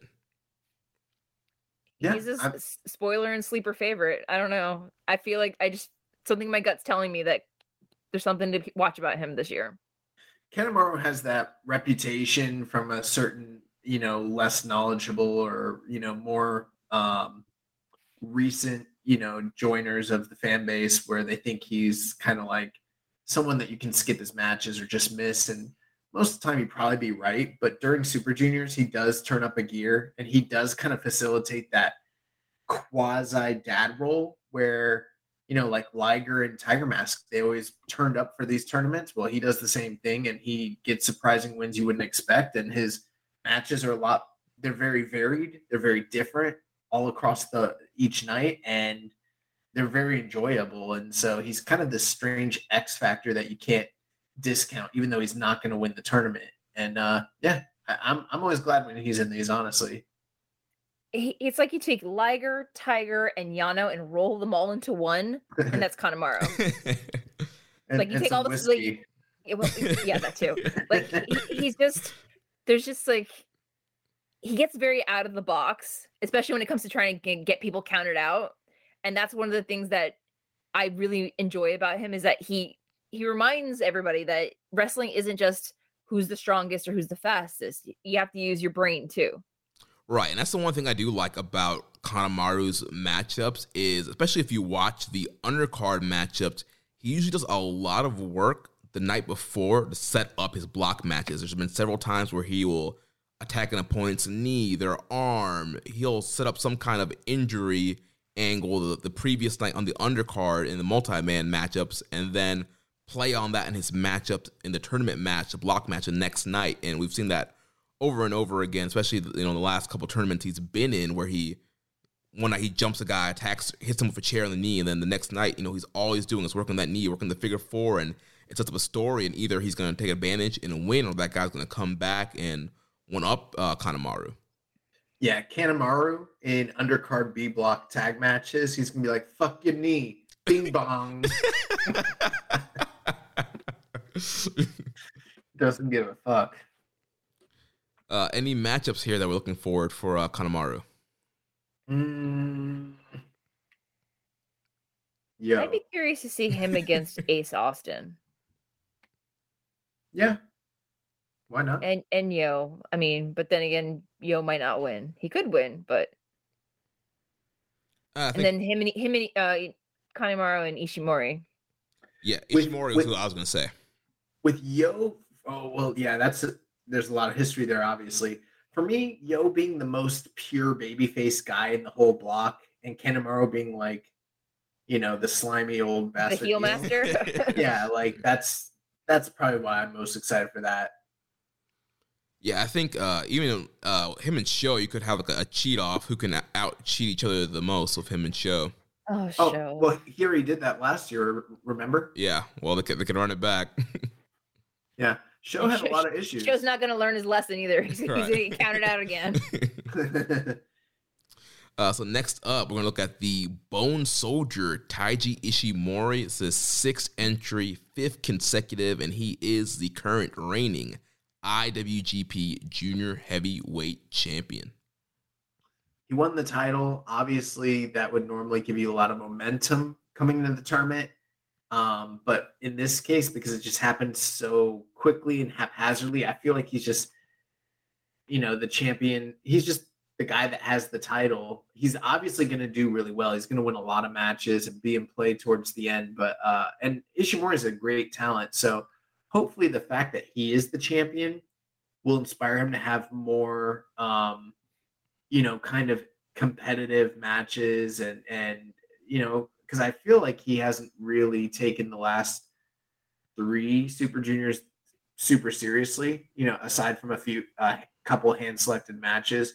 Not like his first super, his first Super Juniors. He came in and was like, you know, but he hasn't looked like that in a while. Um, I did see during the press conference. I felt bad. Um, just to kind of give you an idea where they they did a, a an open like question and answer session, right? And when when it was Okada's turn, he had like eight different publications like asking him questions. Um, Ishimori had two, and it, and it was Tokyo Sports and it was New Japan's official website. There, Of course. there were, the- there were the only two that asked him questions, and they were not even really about him. They were questions about just other. They were kind of like, man, you guys didn't prep any questions. Like this, this is horrible. So, you know, it kind of gives you an idea of like what the, uh I guess the wrestling press over there kind of feels about him in this title run. You know. yeah, Well, and the other thing for Ishimori is that he's been the junior tag champion three times. This is his third reign as the singles champion. He's another one. He can consistently have great matches. He doesn't need to win the tournament. Like I like I love Ishimori, don't get me wrong, but I feel like he's there to set somebody up for a title match at Dominion. Like someone's going to pin him. Right. And usually in these, you know, Usually it's a Super Junior winner that goes against him, but I feel like they're also going to set up his There is one hole in that logic. I agree with what you're saying, but he's never won a Super Juniors. correct. That He's not going to win this one, but that's kind of a, a, a missing piece of his legacy in New Japan Yeah. right now. right. But it, and it doesn't seem like he's going anywhere anytime soon. Right. Even though he is in his late 30s. Um I don't think this needs to be his year to win it. Has it has anyone won it recently as champion? Like No. one usually it's somebody else because they, they would have to Devitt challenge- was like the last one. Okay. Yeah, that's what I was gonna say. Usually in these, you know, two two block tournaments, the champion is not winning a block or getting in the tournament finals. Like I can definitely see Ishimori ending with twelve points and being Yeah. alive in the final night, but I don't see him um, winning. I feel like that's what happened to him 2 years ago. Like he he got into the last night and then got eliminated based on points or yeah. win losses. Yeah, I think that's what's going to happen for him again. Like you mentioned, Karen, I think also his match is going to be very important because whoever beats him is going to be potential challengers for Dominion and future tours. And, uh, but you know, I think, like you mentioned, Josh, with him being champion again, I think he's going to feel very motivated. I think we're going to see some uh, better performances from him. I mean, he has a lot of good guys here in this block to have great matches with.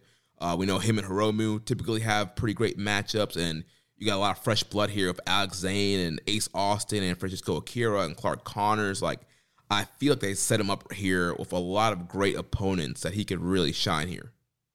You know, the interesting thing though, even though he's champion, he's kind of slotted to that I'm the guy with the belt, but the real star is Hiromu because almost every night that the A block is headlining, He's not Hiromu's in the main event. He's not headlining. That was the same problem Desperado had too. Right. Right.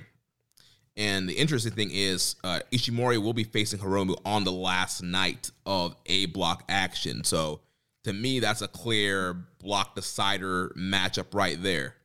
Hiromu's losing that night. Really, you, you think uh, Ishimori's going to beat him?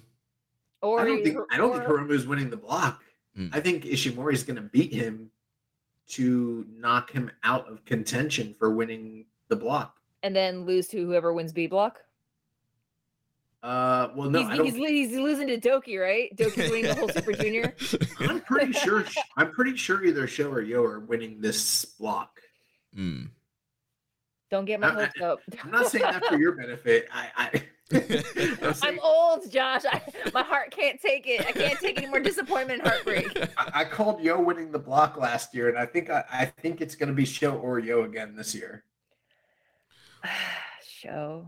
Oh, Sho. Well, speaking of Sho, he's the next guy here on the list. This is his fifth entry, fifth consecutive. He is one third of the never open weight six man tag team champions. And I do agree. I, I think Sho is a heavy favorite here to win the A block.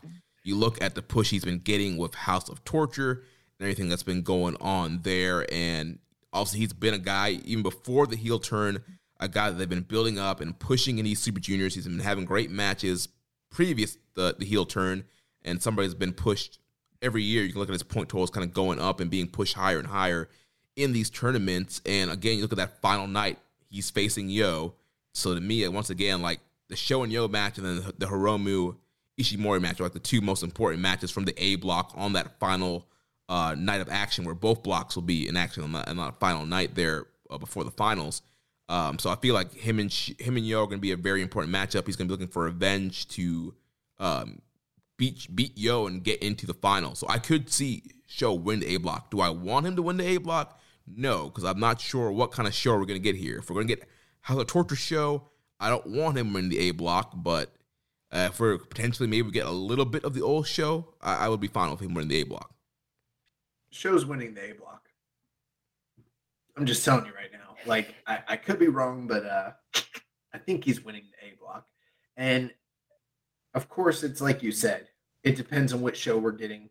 At this point in time, I'm pretty sure no matter what, we're getting House of Torture Sho.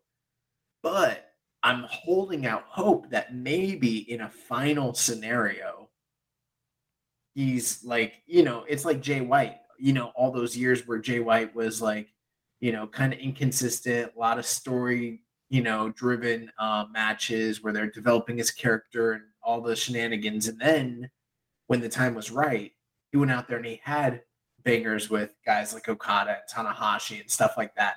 So maybe we already know what kind of talent Sho is. He's a, you know, quite honestly, from his generation of guys, the most talented one, in my opinion, and the person that I would build the division around. And he's being held down by a terrible gimmick. And eventually that's going to shift, you know? So I'm still bullish on him long term. But um, just kind of looking at the block, I don't know if he's winning Super Juniors, but I'm looking at this block and I think the tea leaves are there. I think he's winning the A block, period. Yeah, the only thing for me with him winning the A block, as I was looking at the B block, I was just trying to figure out, and we'll talk about the B block here in a second, like who could who does he face? Yeah, who does he face? And like when I look at the B block, I mean, there's only a few guys I think can really win, and I don't think they make a compelling matchup for a Sho well, in the finals. Desperado versus Sho would be a great match. Yeah, Titan. hey, Titan's awesome, but he's he's not going to a finals here.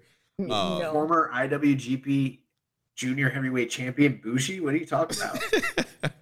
well, well, we'll get to the B block here in a second, but yeah, Sho definitely a, a high contender here for winning this A block, or at least you know definitely being at play in that on that final night of block action. I just Sho versus TJP. Cruiserweight Classic winner. I don't understand. I need Sho to come to this matchup this year with a different game plan than he had last year. Or correction, six months ago.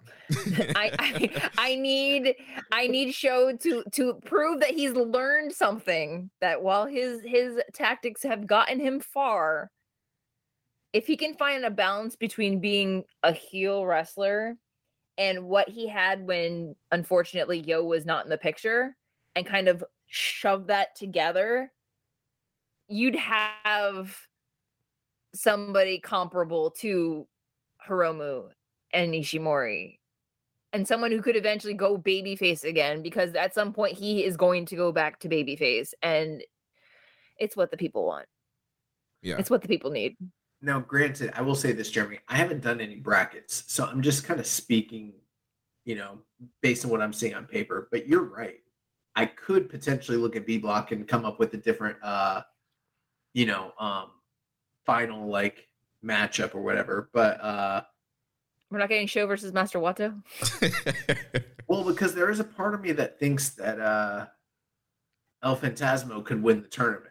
Oh God. Mm. Oh, I mean, I think that that's something that's going to happen one way or the other. Eventually. Whether it's this year or or the next year, it's happening. Next year is fine. I just I I need a break. I need a break from El Phantasmo you know, I've been a I've been a heavy critic of his, but he's been so awesome lately. I don't even know why. I mean, yeah, I, I'd be down for it. Um, if and if it, if all, I just don't see a heel versus heel final, not right. versus an all bullet club final. Right. Right. And so if if it well, well, they are talking about that potential split between House yeah. of Torture, and if that is something you wanted to kind of kick off here, that might not be a bad way to go. The other thing too is you could do like an ELP Yo or ELP Hiromu. Those are things that I think make sense too. Yeah, I, think also with all the momentum that Bullet Club has, it makes a ton of sense for some Bullet Club member to be at play to win or block or be in the finals. Mm.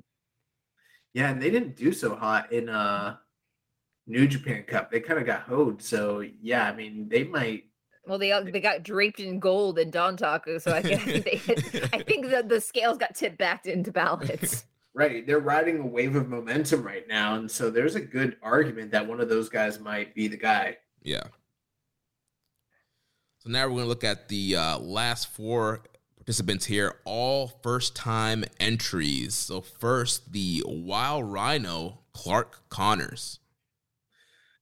Clark Connors is the guy that I'm most excited about being in this tournament. Um, a huge fan of his. Uh, we've not, you know, he's graduated, quote unquote, and he's done some cool stuff. We've seen him in Defy, we've seen him in, you know, Rev Pro and different places like that. But like we have not seen him in Japan against other juniors in a proper setting like this. And I mean, I'm telling you guys right now, when you look back at like those 90s Super Junior lineups and you look at guys like Too Cold Scorpio and Wild Pegasus and Eddie Guerrero and the list goes on and on, D Malenko and Brian Pillman and One Two Three Kid. Years from now, people are to look back and then be like, "Oh fuck, Clark Connors was in this." That's how people are to remember Clark Connors before this is all said and done. Now, I don't know how well he's to do in the tournament as far as like points go, but for me, I think he like is going to be like the breakout guy of the block. I don't I, I don't know if he'll outperform Hiromu, but he's going to kill himself to try to do that very feat, which no one's done in years. So the one thing I like about this particular um, selection of guest entrants is that it's very balanced, and they made sure that somebody from the LA Dojo was included. If it wasn't him, I was hoping for Ren Narita. So it's either honestly is perfect. And it's one of those things where we've we've had the we've been fortunate enough as fans to see the evolution of Clark Connors from his debut in New Japan up until now. And he of the guests, sorry, Yuta Wheeler, I love you, TJP, sorry, Titan, all of y'all. Clark's the one that deserves this more than just about anybody. and I'm glad that he's the one that got the, got got slotted in. Yeah, I'm super excited for Connors being this tournament. You know, he's been one of the MVPs of the New Japan Strong Show and New Japan of America. Been having great matchups there. Um, he just had his big win a few weeks ago against TJP and the big feud that they've been having going on for a while now. And he had the big strong title match here in uh, Florida, here in St. Pete against uh, Filthy Tom so Clark Connors is awesome. I think he's going to fill that kind of power junior role that Sho used to, to fill because Sho's going to be busy doing the shenanigans. So I think Connors going to be the, the power junior here, pouncing people, sparing people, and having some really fun matchups. And you know, when I when I look at Connors, I do see a guy like Wild Pegasus. I, I see like the similarities in the in the intensity. Um, and like, like you mentioned, Josh, that's that's a good shout there. I could see him being one of those like standout guys and hard hitting is having, you know, going out there and really killing it every night and being one of the top performers of this A block. Him um, versus Ishimori is going to be really fun. Yeah, I think that could be fun. I, I think uh, him and Hiromu, I think that's going to be a really big test for him. I think he's really going to show out when he faces uh, Hiromu on that night. Yeah, him and Hiromu. I mean, a guy who wants to make a mark in this, uh, you know, company and in this division against the guy that basically represents the division. You know, he's the the the top of the class. I mean, that's something that, yeah. I mean, just imagine the strikes those guys are going to throw. They're going to be fucking hitting each other so hard. Yeah, and I could see Connors getting uh minimum eight points in in his first tournament here. I'll have to do my math. I don't know about all that. But, uh... I was an English major. Don't ask me to do math.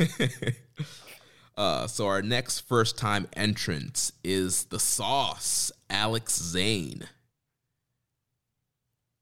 Yeah, Alex Zayne is going to be an interesting one. Um, you know, he's a guy that kind of brings something that's been missing from this division over the past few years that high flying athleticism, that, you know, uh, devil may care sort of attitude. And also some of that sort of hardcore element from GCW. You know, we've seen what he can do like in that backyard wrestling environment sort of thing. Um, and you know, fans of New Japan Strong are not going to be strangers to him. He's not a stranger to the uh, you know, to wrestling within the Cerulean Blue, but at the same time, he's never been to Japan. I was surprised that he was selected here. I, I there are a couple other names that I thought would probably get the bid before him, but he's here and um, it's going to be real interesting because Alex Zayne is an older guy. You know, he's not a spring chicken, and he's been around for a while, but sort of only started making his name in the past few years. And this is a big opportunity for him. And I mean, he could really, really make a mark here. So I mean, it's a big opportunity for him, and and all these guys that are sort of the first time entries. I think what Zayne had working in his favor was that he was working with New Japan Strong before he went off to WWE and then got released by WWE and then went right back to New Japan Strong. So he he's been a regular in New Japan Strong brand. So even though he went away just for a little bit, he's still someone who's been consistently there pretty much since you know, I want to say 2000 early 2020 maybe. Well, he was working um back in 2019. He was working 20, those 2019. Yeah, I mean, even pre-pandemic, he was working the initial uh New Japan US tours. when- Yeah, I remember. I remembered him at the show in Jan- uh, in Tampa that we went to right after the Tokyo Dome. But that was like January 2020. That's what the one I'm thinking of because he fought Jeff Cobb then. So it's one of yeah. those things where he's been around. So it of I don't know who else could have possibly been put in that place based on the current New Japan strong roster. So it, it it's it's a it's a good fit. Um I'm just I'm not used to seeing him wrestle any of these people other than Clark Connors and the other New Japan strong guys. So I'm curious to see how it's going to pan out for him. yeah, it's gonna be uh, fun to see him mix it up with a lot of these guys. And like you mentioned, Josh, he kind of brings kind of like what we were talking about last week. What's what's been missing from the junior division? That kind of high pace, high flying, death defying uh, style that we saw with guys like Ospreay and Ricochet and Dragon Lee and Bandito. So I think he's gonna bring a lot of energy. I think he's gonna get over very quickly and very easily with the Japanese crowd just based on some of the stuff he can do. Um, and again, I think him and Hiromu, like you mentioned earlier, him and Hiromu mixing it up, those guys can do a lot of high flying, crazy stuff. Um, him and Ishimori will probably be um, a lot of fun as well. And he's a guy, I think he's going to have a lot of fun matchups. I think he's going to have a lot of giftable moments um, because he is not a champion and he's kind of like a low man as far as status in the totem pole in this block. I don't see him getting a ton of points in this first tournament. I can see him somewhere in that six point range. Um, you know, going going three and six. Um, but he's he's gonna. I think he's gonna make a name for himself though. So the uh, the next guy that we'll look at here, the Impact X Division champion Ace Austin. Yeah, this is something really interesting in this block, um, and all throughout the tournament. But we've got a few outsiders um, from different companies who are not only just outsiders but also reigning champions within their company. And you know, so that's kind of the situation we have here with Ace Austin being the X Division champ. Um, you know, a guy that uh, I hadn't even really given too much forethought about before they announced him coming in. I would have actually thought that they would have brought Chris Bey in, you know, but um, you know, I'm not uh opposed to it. I mean, Ace Austin is a, a highly athletic, very gifted wrestler, and I think he brings, you know, something to the table that's very different from the rest of the guys in this block, and he's going to be a welcome addition. Um, during the press conference, Ishimori did mention his ties in the past to TNA and his former reign as an X Division champion. And so he talked about how when they wrestle each other, it's going to be champion versus champion and former X Division champion versus reigning X Division champion. So there is kind of an intriguing aspect to that whole thing there, too. Yeah, The only other person I would have thought besides Chris Bey that could have been from Impact would have been Trey Miguel. Mm, Mm. So it I mean, I I do like that they're kind of repaying the favor of their partnership during the pandemic where they've, you know, Impact was another place that New Japan talent was able to cycle through in the last couple of years be, without being able to travel back to uh, Japan.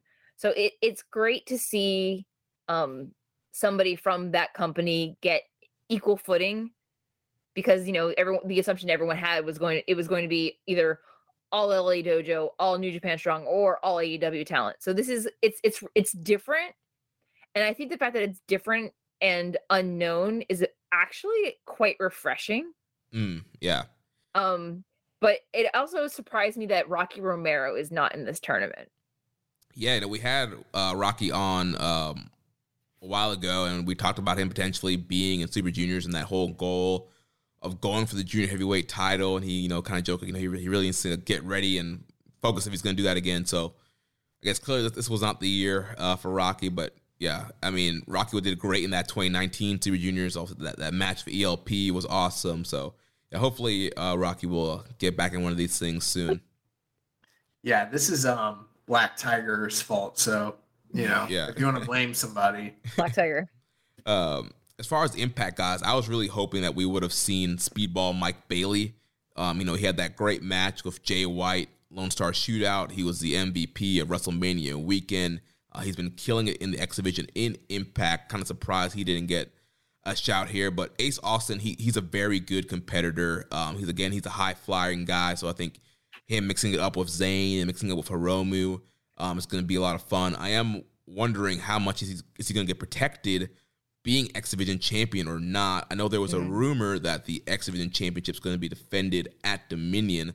I have not been able to verify that. So obviously, if somebody pins him here, that, that you can get your challenger for Dominion if, if that's going to happen. Or you know, we've been seeing New Japan guys on Impact pretty much every week. An Impact uh, New Japan guy can show up on Impact and challenge for the X Division title from beating him here as well. I like him in this tournament too because he's a franchise guy. I know that there might be some um, other names that were attractive as well, but I mean, of all those juniors, who's more TNA and Impact, you know, aligned than Ace Austin? You know, Right. He's been And the- doing. go ahead, Karen. Oh, I was gonna say with Mike with Speedball Mike Bailey, he came into Impact mid year, mid mid year meaning mid first quarter this year, right? Yeah. So the the other thing is that probably the visa processing system for all of this to happen was probably needed to be done several months out. So it could have been this roster could have been decided before Bailey even stepped a foot in the United States. True, yeah, that makes a ton of sense. But yeah, Ace Austin should be um, a guy to look out here from this tournament. I'm. It's kind of hard though what his point total is going to look like. I would say being a champion, I can say uh, probably at least eight points minimum. Um, but I mean, there's so many guys in here. I just have a hard time seeing him beat. So I, I just really don't know how many points he's actually going to get here. He could probably beat Taguchi. yeah. No, but I think he, I think he'll get some wins. He- He'll he'll do good. Um, but I also don't think he will be in contention for winning the block. Do you think, um, unlike previous years, do you think double countouts or draws could come into play more heavily this year because there are more non New Japan champions involved in this? Yeah, absolutely. I think that's a very much a possibility just because, you know, um, I know it's a tournament, everybody's going to lose. So that's part of it. Um, so it's not like the IWGP Junior Champion's not going to take losses. He will, as well as other champions. So that's probably just an understood thing. But I mean, it goes back to the old booking philosophies. When you want to protect guys, there are times where DQs and run-ins and countouts and draws and double eliminations. They all Double those things happen. knockouts. Yeah, those things happen. So I wouldn't be surprised. I'm not. Gonna, I'm not going to say we see a lot of them, but the reality is we hardly see any of them. That that's my Right. point. Is that maybe I'm just watching too much Stardom that I'm more accustomed to. 'Cause I know you don't you don't do the Joshi thing, Josh, but it's one of those things like there's there's a lot to protect a lot of people instead of having a run in. There usually ends up being a double elimination or a double count out or a double knockout. So I was just wondering that maybe that could come back into play more often because they always talk about the the elusive one point for a draw, but very seldom can I remember in the last few years where there's been a draw or a double count out. Right. Yeah. not, Ha- Ha- not the Super Juniors. yeah. Exactly. Yeah. Hatman's been booking a lot of draws and, and stardom lately. I hear about that on One Nation Radio. A lot of 30 minute or, you know, tile match draws happening over there. Yep. Uh, That's what, that's what keeps me away. uh, but yeah, we could see a draw in some scenario here, with, especially with a lot of champions. A lot of guys need to be protected here. But know, I tend not to try and book out draws because they typically usually don't happen. And you're you're messing with the one point math and who needs to get the draw and all that stuff. So, uh, but yeah, Austin should do pretty decent here in his first tournament. And so the last guy here in the A block, United Empire's newest member, Francisco Akira. Yeah, so this is um this is kind of like the unknown factor in this whole thing uh from a certain standpoint because I mean Francisco Akira is like gonna be essentially the primary junior of the un, of I was gonna say undisputed era of the United Empire, different Yui, and um, you know we don't really know what like how he's gonna fit in into the overall grand scheme of things, but I'm a I'm assuming he's gonna get an initial strong push through this tournament because of the fact that he is sort of Ospreay's protege and like, yeah, they got TJP, but he's sort of like the older statesman of that group. And this is kind of like the the incoming kid. At the same time, he didn't get the hottest reception with that kind of clunky initial debut. So there's still a lot to kind of prove. Um, I don't know how receptive the audiences are going to be to to him when he comes in initially, but um, he's a guy that I think is like okay. For example, just to kind of give you my opinion, I like Alex Zayne a lot. I think he's a highly athletic and gifted guy. I don't think he's the most complete wrestler. I think that he, uh, when when we watched him wrestle Ospreay a couple months back, he didn't look like he belonged with him. I think there's levels to this thing, and I think he's a guy that might wind up looking sort of out of place considering the high level of performance we get from these juniors. I think uh, is a guy who's not going to deal with that at all. I think he's someone who is every bit the consummate professional and is on the level of everybody else that's in this tournament and is really going to turn a lot of heads. But I wouldn't be surprised if his overall booking isn't unlike El Phantasmo's when he first came into the tournament. Someone that um, is pushed strongly initially, gets a goes on a run, gets a lot of wins, and then kind of falls apart at the tail end and maybe isn't even in the uh, you know booking scenario. Maybe gets eliminated one to two nights out. But uh, I think he's going to be a main player in this tournament. My thing about the way they introduced Francesco was that Ishimori and El Desperado were in the middle of a conversation, and he just shows up, right. and it was it was like they, they both look at him like um the adults are talking right now, son. Do you mind? like it was it just felt very awkward and I know what they were trying to accomplish with it. The one thing they have working in their favor is they're they're going to definitely bring over fans of his from the UK and Europe as well as those from all Japan. But it's one of those things like I know very little about him. I just know he's Italian and he has a Japanese name sort of but I know other than that, I know very little about his skill. I've never seen him, him in a match. I just know that he's a good wrestler. So it's one of those things like I don't know what to expect. Am I cautiously optimistic? Yes. But it's also the where does he fall into the whole scheme of the United Empire when again TJP is already there. So and if you go by seniority, TJP is the one who already outranks him based on wrestling experience alone and he was there first as the junior in the division. He just wasn't able to get to Japan. Yeah, for some reason, I, I just don't know. I feel like they're gonna probably bring Akira into Japan more than they're gonna bring TJP. I think they're yeah. probably gonna use TJP more on Strong and be the United Empire representation on, on that brand, where you have Akira more being the one uh, showing up in Japan. But I'm, I'm pretty excited for Francisco Akira here. Yeah. I mean, I've only seen one match of his, the match of Gabriel Kidd from Rev Pro earlier this year, which was just an absolute banger. Those guys were just um, throwing blows, big suplexes. Like he was super awesome in that matchup and really hanging with um, Gabriel Kidd. And so I'm really excited to see what he's going to do in here with guys like Hiromu and um, Taiji Mori, Clark Connors, and Ace Austin. Like I think he's going to have a lot of really good matchups here.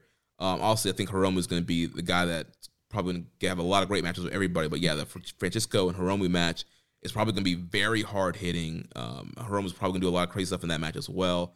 Uh, I agree with you, Josh. I think Francisco is going to have some strong booking at the beginning. We typically see that when new juniors get introduced before Super Juniors. They're usually booked pretty strong, sometimes even win six straight, then lose the last three, or at least win their first few and then kind of go up and down towards the end. So I think he's going to get that kind of booking and potentially maybe even be at play, a kind of dark horse guy in play at the end, or maybe even a spoiler at the end. Yeah. So now let's take a look at the B block. First, we'll look at Master Wato. his third entry, third consecutive, and he is one half of the IWGP Junior Tag Team Champions. It's Wato. He's there. You know, he's trying his best. He's doing his darndest. You know, he's gonna fight his little heart out. You know, and uh he's one half of the tag champion, so they'll probably set some stuff up there. But uh, you know, I mean, he's been through quite a few Super Juniors at this point, and uh, I don't know. It's Wato. I, I think with Wato, it's like y- you hope for the best, but you plan for the worst for him. like I'm, I'm, I'm optimistic that he'll he'll have some standout surprise wins, but I don't anticipate seeing him win the whole thing. But he'll give a good fight. Yeah, the, the interesting thing with Wato is like just looking back at you know some of the point totals from his uh previous tournaments, and so uh, last I know it was single block the last couple of years, but last year he did get eight points, which obviously wasn't high enough to really get him towards the end of the mix there. But when you break it down to a single block, eight points is pretty respectable. Um, so I'm wondering with this now being dual block and um, if he, you know, if he's going to get eight points again, or is it going to go down a little bit because it is dual block and there's more um, tougher competitors in this block. I hope I hope for good things for Wato.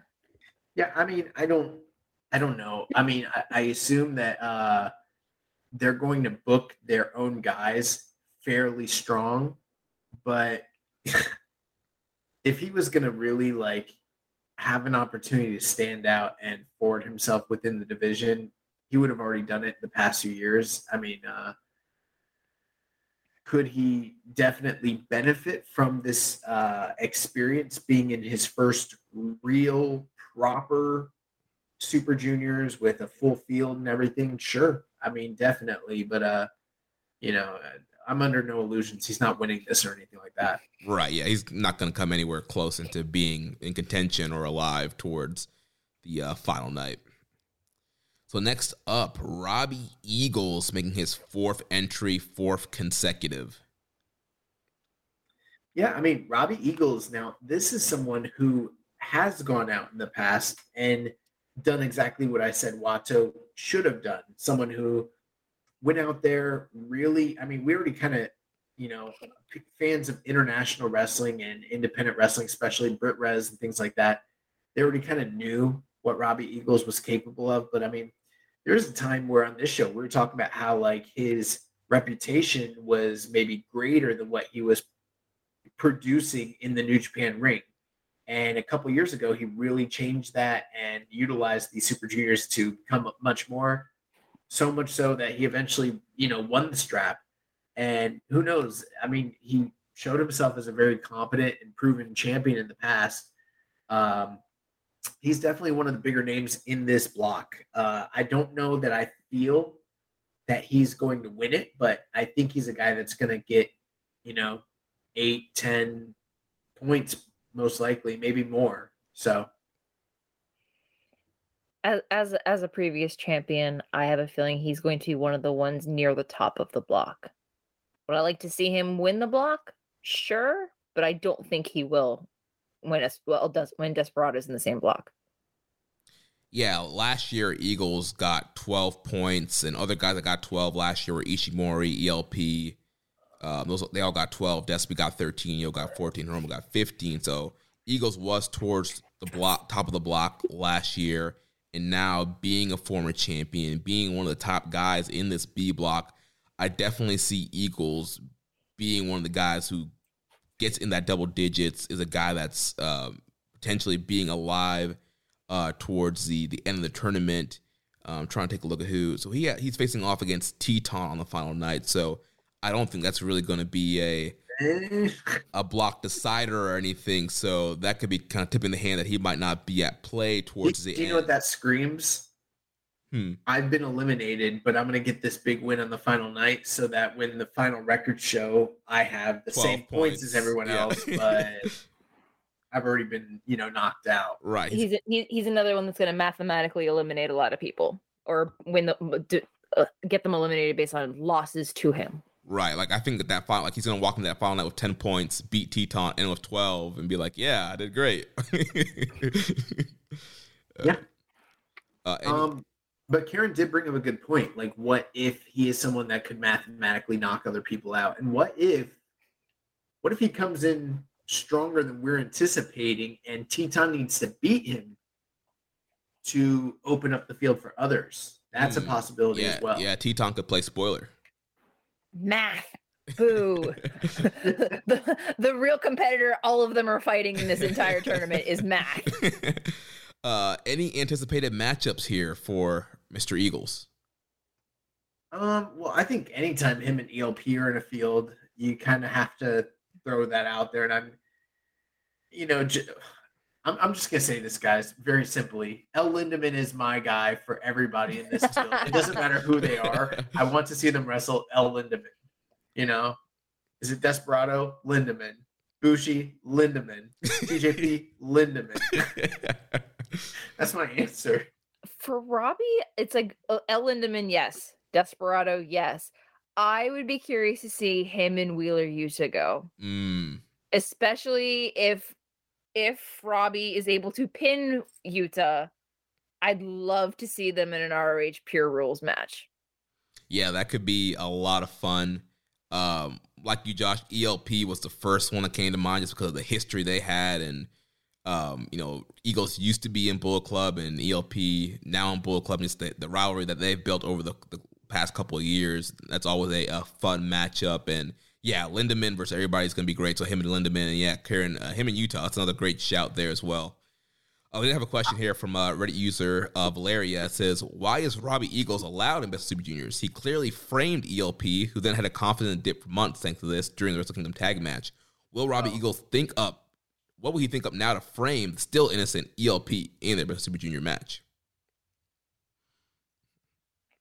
I um I don't have anything to add to that. I mean, to each his own, you know. You believe he framed him, he framed him. I don't know. I I, I think otherwise. Sorry for your wrong opinion, Valeria. ELP got caught finally. That's the story. uh, so moving on to the next guy here, Bushi, with his Oh, 10th, Bushi. 10th entry, seventh consecutive. Bushi will be wrestling in this year's Best of the Super Junior Speed Block. Bushi will have awesome entrance gear. He will have awesome mask. He will wear his shirt. In a lot of his matchups, he will do a Bushi Rooney. He will beat people he has no business beating. With, with, with the MX. Yes. With the MX. and they will go 20 feet across the ring, over the post, and into the third row to sell. He'll be he'll be wrestling true luchador style wrestlers from Mexico in um just Titan Titan, well, and and El Douki. Lindaman and, D- uh, and El Lindaman. And Your bu- none of them boy- will be as none of them will be as good as you think they should be. yeah, Bushi's just gonna be just kind of there. He's gonna be that, you know, fine little, you know, gentleman's three opener. Um, yeah, I'm not expecting much out of Bushi here. So let, let's move The, on the only person expecting big things out of Bushi is Hiromu. Every year he thinks him and Bushi are going to the finals against each other. They just need to win the tag titles, and you know, then then they can have a good time. yeah, I don't think that dream's ever going to come true for uh, Hiromu of those guys uh, finaling together. But let's talk about the next guy here. My man, Pero Del Mal, the death bro. match specialist, Douki. don't, don't don't be saying my man when when, when you were out here this man's first tournament talking about how sorry he was and I was like this man's raw as fuck you you're missing it. This is my man, okay? I, I didn't see the light, but but now I- now I see. I, I've been converted to Dokiism.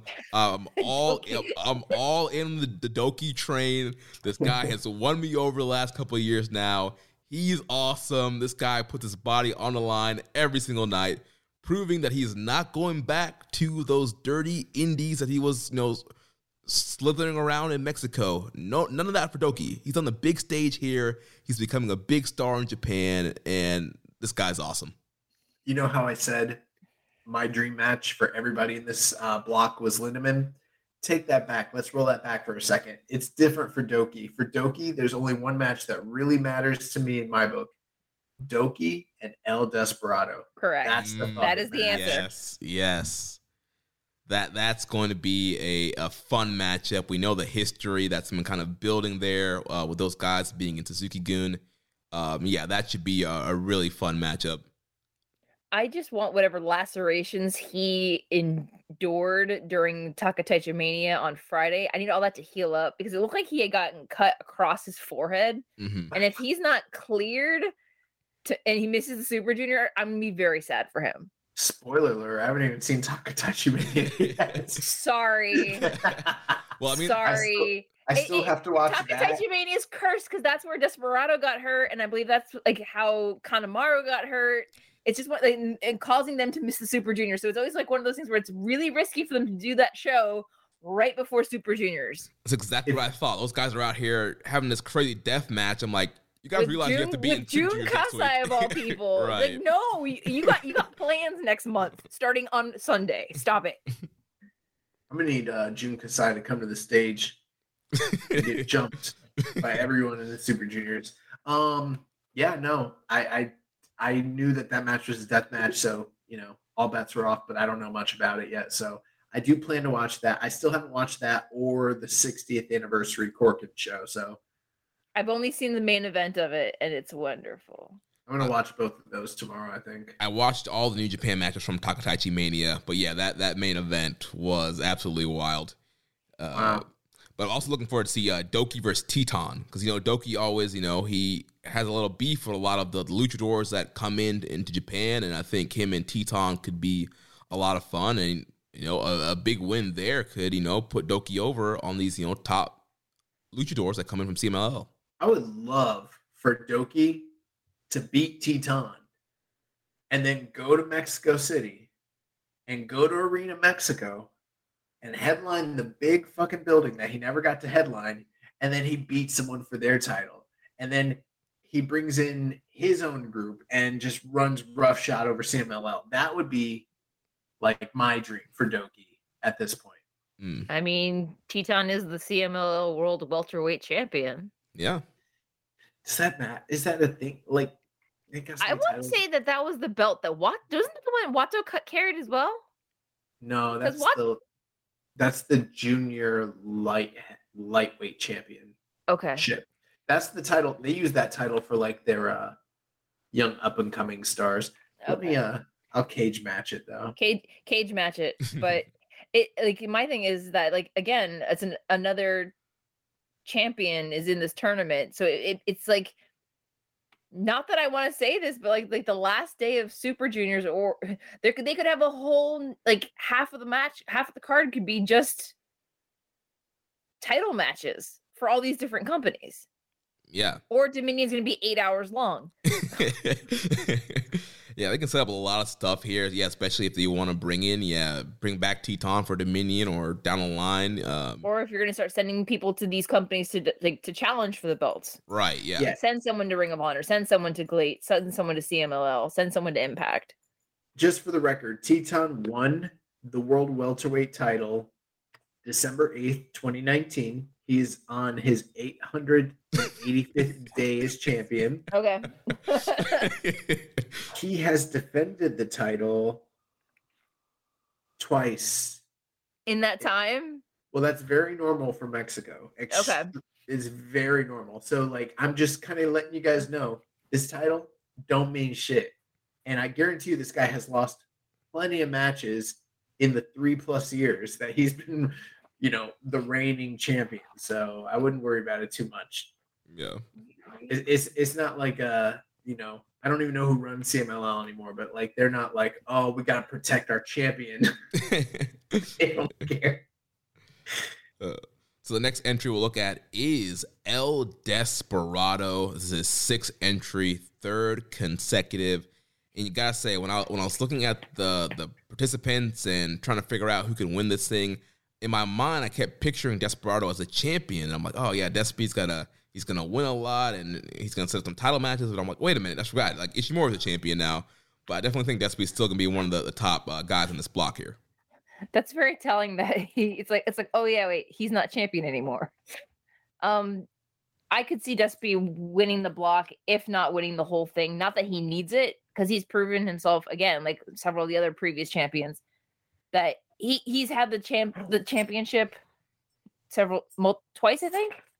So it's one of those those things for me where it's just like everybody. I mean, I guess you know to if you want to bolster his career and his you know history as a whole, but I, I always keep optimistically thinking that this tournament is one that you get to make a new some like you know make someone into a star and desperado especially after his finals match with hiromu two years ago he's a star. You know what i mean? So but yeah him versus el lindaman i think that was the reason why he lost the title was so he could fight el lindaman without risk of losing the iwgp junior heavyweight championship. But I I think that Desperado is a star in a certain sense, yeah. but he's also a victim of the COVID circumstances and has never gotten an opportunity to truly have a real Super Juniors. And also, he's never won a Super Juniors on that level. yeah So I do think that there's a good possibility that he not only wins the block, but also wins the tournament. Yeah. Really, especially if the theory that Hiromu is going to quote unquote leave the division, then you would really need to truly establish this guy as the kingpin and make him like a known deal. You know what I mean? but hasn't el, el phantasmo said the same thing that he wanted to go heavyweight and he very he very well might go heavyweight. I Yeah. mean, look at his frame. Um, but you know, I'm not saying that I I'm I'm counting on it, but I'm not discounting it, Yeah. it at all. Like it's definitely a possibility. Yeah, Desperado is one of my favorites to win the B block here and to win the whole tournament. Like you, you make great points, Josh. I think there's going to be um, a lot of push behind him in this tournament to help get him over, get him over as a star, to kind of help take over that burden that Hiromu has had and being the main guy pushing this division. Um, so I think we're going to see the Desperado stock be increased here with several big wins and being alive towards the final night. And the last night, he's facing the next guy we're going to talk about, El Phantasmo. So both of those guys are top guys in this block. I definitely that that screams decision, uh, block decision to me. I think whoever wins that match could potentially win the whole block. So I definitely think uh, Despy will be alive in the final night. And we talked about him versus Douki is definitely um, a must see match from this tournament. Um, him, him and Titan should be pretty fun. Uh, him and Wheeler Yuta should be another good one. So lot, lots of great matches for Despy here. Yeah, I mean, I think Phantasmo. I mean, considering the fact that Phantasmo beat him with the sudden death last year uh, to eliminate him from the tournament finals, that that's gonna kind of be an ongoing story going into the finals this year. I'm telling you right now, I think very strongly, and I could be wrong, but I think that my final predictions, Sho and Yo is going to be the match determiner for the A block, and I think Desperado and ELP will be the determiner for B block. Yeah, definitely. So let's talk about ELP, El Phantasmos' third entry, second consecutive. How are we feeling about the head banger? Um, you know, I already kind of gave him his flowers earlier. I think he's someone that's kind of grown on me and has, uh, you know, he's always been athletically gifted, but as far as an entertaining performer and someone who's also uh, kind of more acclimated to the uh, rudimentary like basics of Japanese pro wrestling, I think he's also improved in those aspects as well. Um, he's a guy that I think is a more well-rounded, all-around performer uh, than the guy that we saw come into this tournament a few years ago. And uh, I think he's a heavy favorite. Like, there's no other way to put it, especially considering every we've seen certain individuals who were willing to get on the plane, come in, do the quarantines, spend time in holidays and yada yada away from their family. He's one of those guys who has done that time and time and time again. Don't be surprised if he ends up winning the tournament and kind of gets that attaboy, here you go. This is probably coming his way anyways. It might be the year. I after seeing him win the new the Super G, Super J Cup a few years back and seeing him win it again after that, and I think again after that, I have no interest in him winning a Super Junior. I just know how obnoxious he's going to be once he wins the Super Junior. But it's also one of those things. It all depends if they're going to if they're going to willingly set up him versus Ishimori for the championship. And Right. do you have him win the win the Super Junior only to lose to Ishimori, or do you make Ishimori a transitional champion and have him lose to ELP? Probably not clean. Yeah, I just that- I just I just I don't think with Ishimori being champion, it's the year for him. yeah, If so if somewhere if somewhere if sorry, let me try again. If someone else were champion, Yeah. probably be- probably a baby face, maybe it could be Phantasmo's year. I just don't I just don't know if they're gonna willingly try to implode the only junior tag team that Bullet Club has at this point. Because they're the only one they have. Because Chris Bey doesn't have a partner, Sho doesn't have a partner.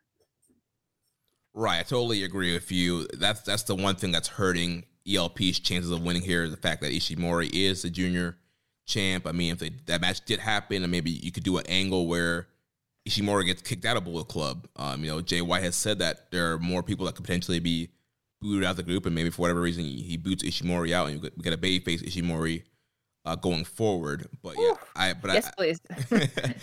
Sorry, that's personal preference. but I don't know if that's the direction they're going to go in. So I do think Ishimori being a champ hurts ELP chances, but he is facing Despy on the last night, so I do think he'll be alive towards Yeah. the final night. Again, he's a guy that's probably going to go six and three and end up with twelve points, and it's a lot, a lot of fun matchups here for him as well in this tournament. Uh, I think him and Wheeler Yuta could be um, a lot of fun, and we also talked about earlier him and Robbie Eagles.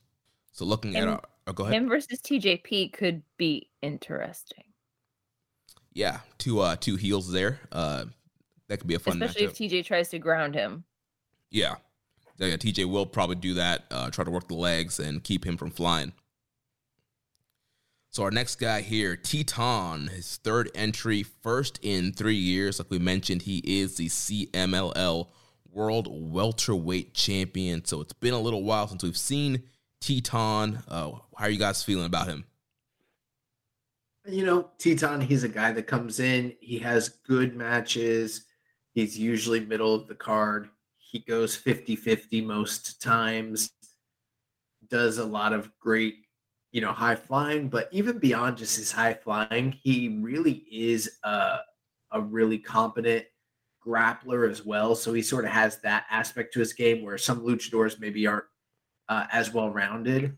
But um, that's about it. He's you know he's there to pick up wins, pick up losses, and kind of round out the field and entertain with you know bringing the lucha uh, style to the tournament basically. What I what I think it also is I think it's a fair bit of goodwill because they haven't been able to send anyone to CMLL since Wato came back from excursion early due to the pandemic.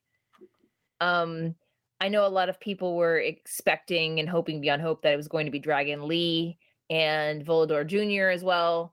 But so it's it's Mascara Dorada. Mascara Dorada, uh Caristico, I think is Dragon Lee's brother. Well, Caristico is uh the Is that the original. That's the original Místico. Well, Okay. well, Dragon Wait. Lee's brother had taken over. He was Caristico too, but then he left CMLL along with Dragon Lee, so now he's Dralistico. Dralistico. I see. I thought he was I- Místico too.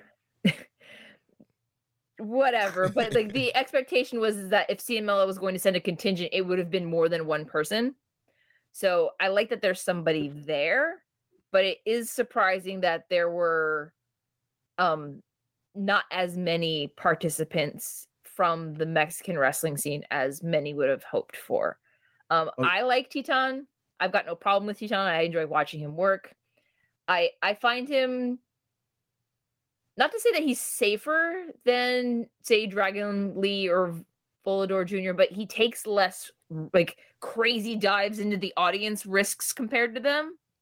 So in in a COVID capacity crowd, he's probably the best best fit for it. But I always enjoy watching him wrestle. I like his cost, his masks, and everything else. So Yeah, and he, he's a I'm guy. just glad to see CMLL back and into the fold because people were worried that even though they were sending out the PR statements that yes, New Japan and CML are renewing their relationship, there was we weren't seeing any of it because they weren't sending anyone to Strong, they weren't sending one any to Japan, they weren't sending anyone from Japan. Like even when they dispatched Uemura and Tsuji on an excursion, Tsuji wanted to go to CMLL and they sent him to England instead. So it's it's kind of like they're it feels like they're finally like re not repairing the bridge, but reopening that avenue to one of their other partners. Right, and he's a guy who can eat losses. You know, if you brought in a guy like Dragon Lee or Volador, they're probably gonna have to be pushed pretty hard. Um, but Titan's a guy we've seen in the past. He usually gets six to eight points, so he's a guy. But he's gonna- usually not champion when he does it, though. That's the thing. true. But again, like we mentioned, I don't think they val- CML doesn't value that world welterweight title, and I don't know how much uh, Okay. the New Japan's going to value it as well. So I, I think he's uh, he's going to do well. He's probably going to get six to eight points, but he's going to eat a lot of losses. He's going to have some good matches, but he's definitely not going to be alive towards final night. So I did look, and he's had 21 singles matches in the from 2019 to 2022. He's eaten three losses. Um, so he is a guy that is pretty protected, but I think that's always sort of been the case with him, anyways. You know what I mean? hmm But when it comes to these tournaments, he usually, you know, like you mentioned, Jeremy, he usually finishes a little bit above 500. So I'm not going to be surprised if that's where he, you know, winds up. One other thing, just to conf- to end all the confusion, Caristico is now Místico. The the original Caristico. No, the original Místico is now again Místico. Okay. He is the he is the official Místico. He's Right. gone full Místico. He's gone through a full cycle. So he is no longer known by the names Mistezes or Caristico or Sin Cara. He is just flat out Místico. okay. So Dralistico is formerly Caristico. I don't know who the fuck Dralistico even is. That I that want to know say he's Dragon Lee's brother Yeah. because they're they're tagging together as a Oh, tag yeah. now. Right, But now He's they're doing he's it in Místico triple. they're- too. right. He's doing Místico it in too. triple A as opposed to CMLL. Right, because they're Yeah, facing they're facing the Hardys. The Hardys are facing Dragon Lee and Dralistico. He was Okay. Místico too, and then he changed to Dralistico. Right, He's because doing tight. Dragon Lee and Dralistico, they're no longer with CMLL. They left, and Correct. CMLL also owns the right to the Caristico and Místico characters, so he had to become Dralistico. Got Yeah, it. Ap- April 29th, 2022, at the anniversary show, Místico defeated Titan in the Campeon Universal del CMLL 2022 final. So that was uh, uh, Titan's last match. He lost to the original Místico at the end of their uh, their Universal title tournament that they do every year. Gotcha. Got it. So next up, we're gonna look at TJP. It's a second entry, first in eleven years. Fantastic wrestler, awful human being, you know.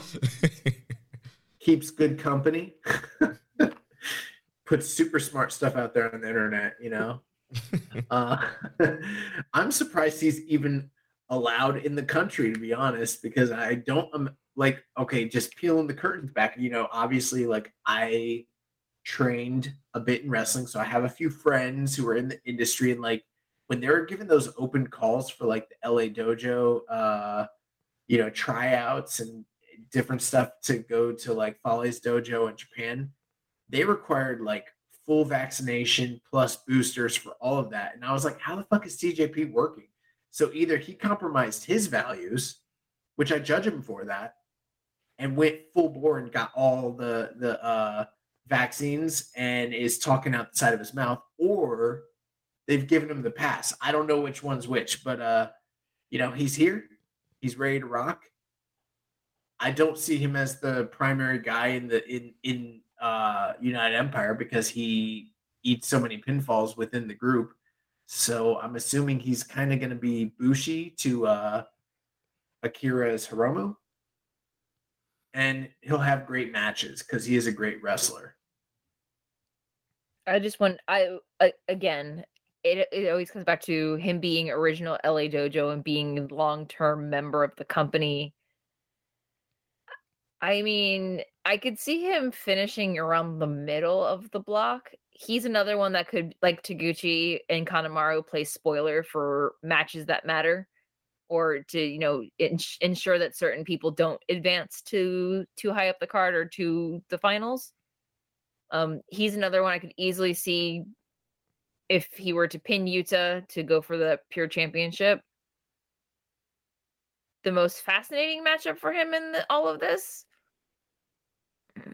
i think desperado could make him work a little harder Mm. i think i don't know because you know there's there's the you, you, you one should always learn from their opponents and take something home every time they face someone i just don't know if any of That's not true. TJP said on record that he has never learned anything from anyone that he has ever wrestled ever in his career. He's always been better than everybody he's ever wrestled. So that i'd like kind to talk to jushin thunder liger please he he didn't gain anything from wrestling him. exactly so my thing is that i'm hoping that this trip can serve as a learning experience for him because I think, you know, while he is seeing some success in the United Empire, everyone they've been waiting for him to come over. But if he's not going to be a constant force in the group in Japan, then he needs to leave some indelible mark on the tournament so people start watching what he does more in the States because I don't think they're doing that just yet. Um, I will say this: TJP versus Wheeler Yuta will be the grappling match of the tournament. The two highest level grapplers, not named Sho, but Sho doesn't really have the dance partner on his side. Plus, he's not doing that so much these days. I miss them. Um, Yeah, Wheeler Yuta versus uh, TJP is probably gonna rock. yeah, Yeah. and that's gonna be a match to look out for because it's on the last night of block action. And I didn't even know that. And uh, Yuta, I think he's. We're, we're gonna talk about him in a second. He, I think he's gonna be a guy that's gonna be alive towards the end. So either TJP is gonna be alive towards the end, or like you mentioned, Karen TJP is gonna play spoiler potentially to uh, Wheeler Yuta. But yeah, that with both of those guys being great te- technical wrestlers, that's going to be an awesome grapple fest uh, for that matchup. So let's talk about Wheeler Yuta of the Blackpool Combat Club, representing AEW. His debut entry. He is the Ring of Honor Pure Champion. I guess it goes to me since Josh just walked off. um, I am so thrilled and excited for Yuta to be in this tournament. Um, I don't remember when where I saw the interview or not, but it seemed like a, a few years back he actually went through all Japan at some point on a tour. So it's kind of cool to see him going into new coming into New Japan and being part of New Japan Strong. His match back in August against Jay White at the New Japan Strong tapings after Resurgence was unbelievable. I love how much he's evolved since then, even since then, Mhm. and joining it, going you know through Strong and into uh, AEW and working with Blackpool uh, Combat Club. I think, I think he's important for representation purposes because he is half. He's he's of mixed heritage. I believe he is half Japanese descent, which is kind of something that is while there is a lot of diversity in New Japan, they don't have that somebody that's of mixed Japanese heritage on their roster. And I think that is, is an interesting thing that he brings to the table. Um him versus TJP is going to be outstanding and I am glad that it is on the last it is on the last uh night of the block finding. I I want to see him versus Desperado and him versus El Lindaman as well. I think those are going to be two outstanding matches for him as well. Yeah, I think Yuta's going to have uh, a lot of great matches. I'm excited to see him pretty much wrestle everybody in this block. I think he's going to be one of the standout guys, especially, you know, coming off the push he's been getting in AEW. I think he's built a lot of confidence. He has a lot of momentum. And I think he's going to want to really, you know, turn some heads in this tournament. Um, so I'm expecting uh, really good things for him. I expect him to get a similar push like uh, I think of him kind of like Moxley was when Moxley came in and being a part of AEW. Moxley had that strong stretch, you know, went six wins and then lost the final thirty. I could see Yuta very similar, winning a lot of stuff in the very beginning and then kind of falling apart towards the end. I could see TJP like him going in with twelve and then he loses to TJP at the end and ends with 12 points. I, I think he's going to have a winning record, and I think he's going to look really well in this tournament. Yeah, I think Wheeler Yuta is one of the most interesting um, inclusions in this tournament because, I mean, with AEW sending somebody over, there's plenty of guys that fit the junior requirements that could have come over and, you know, been in maybe a more, a less protected position and could have eaten some, like, for instance, Dante Martin, for example, comes directly to mind as someone who, uh, could have used the experience, but also facilitated that role where they eat pinfalls and kind of gain, you know, a measure of exposure and uh, kind of come out of here hotter than they came in. Um, you know, Wheeler Yuta is an interesting guy where he's being pushed to the moon in AEW. He's coming in with the ROH title. And so from a political standpoint, it's very interesting to to kind of consider all the first time matchups, but also how he's going to be treated within the booking. But aside from that, my personal opinion is that I'm not totally sure that even though I think that Wheeler Yuta is an extremely talented performer, I think he's a, uh, a technician. I'm not. I haven't come around to the point where I think he's deserving of the push that he's been given within that company. And this tournament is going to be a real test that kind of separates the, the men from the boys and lets you know like who's got the juice and who doesn't, who's hot and who's not.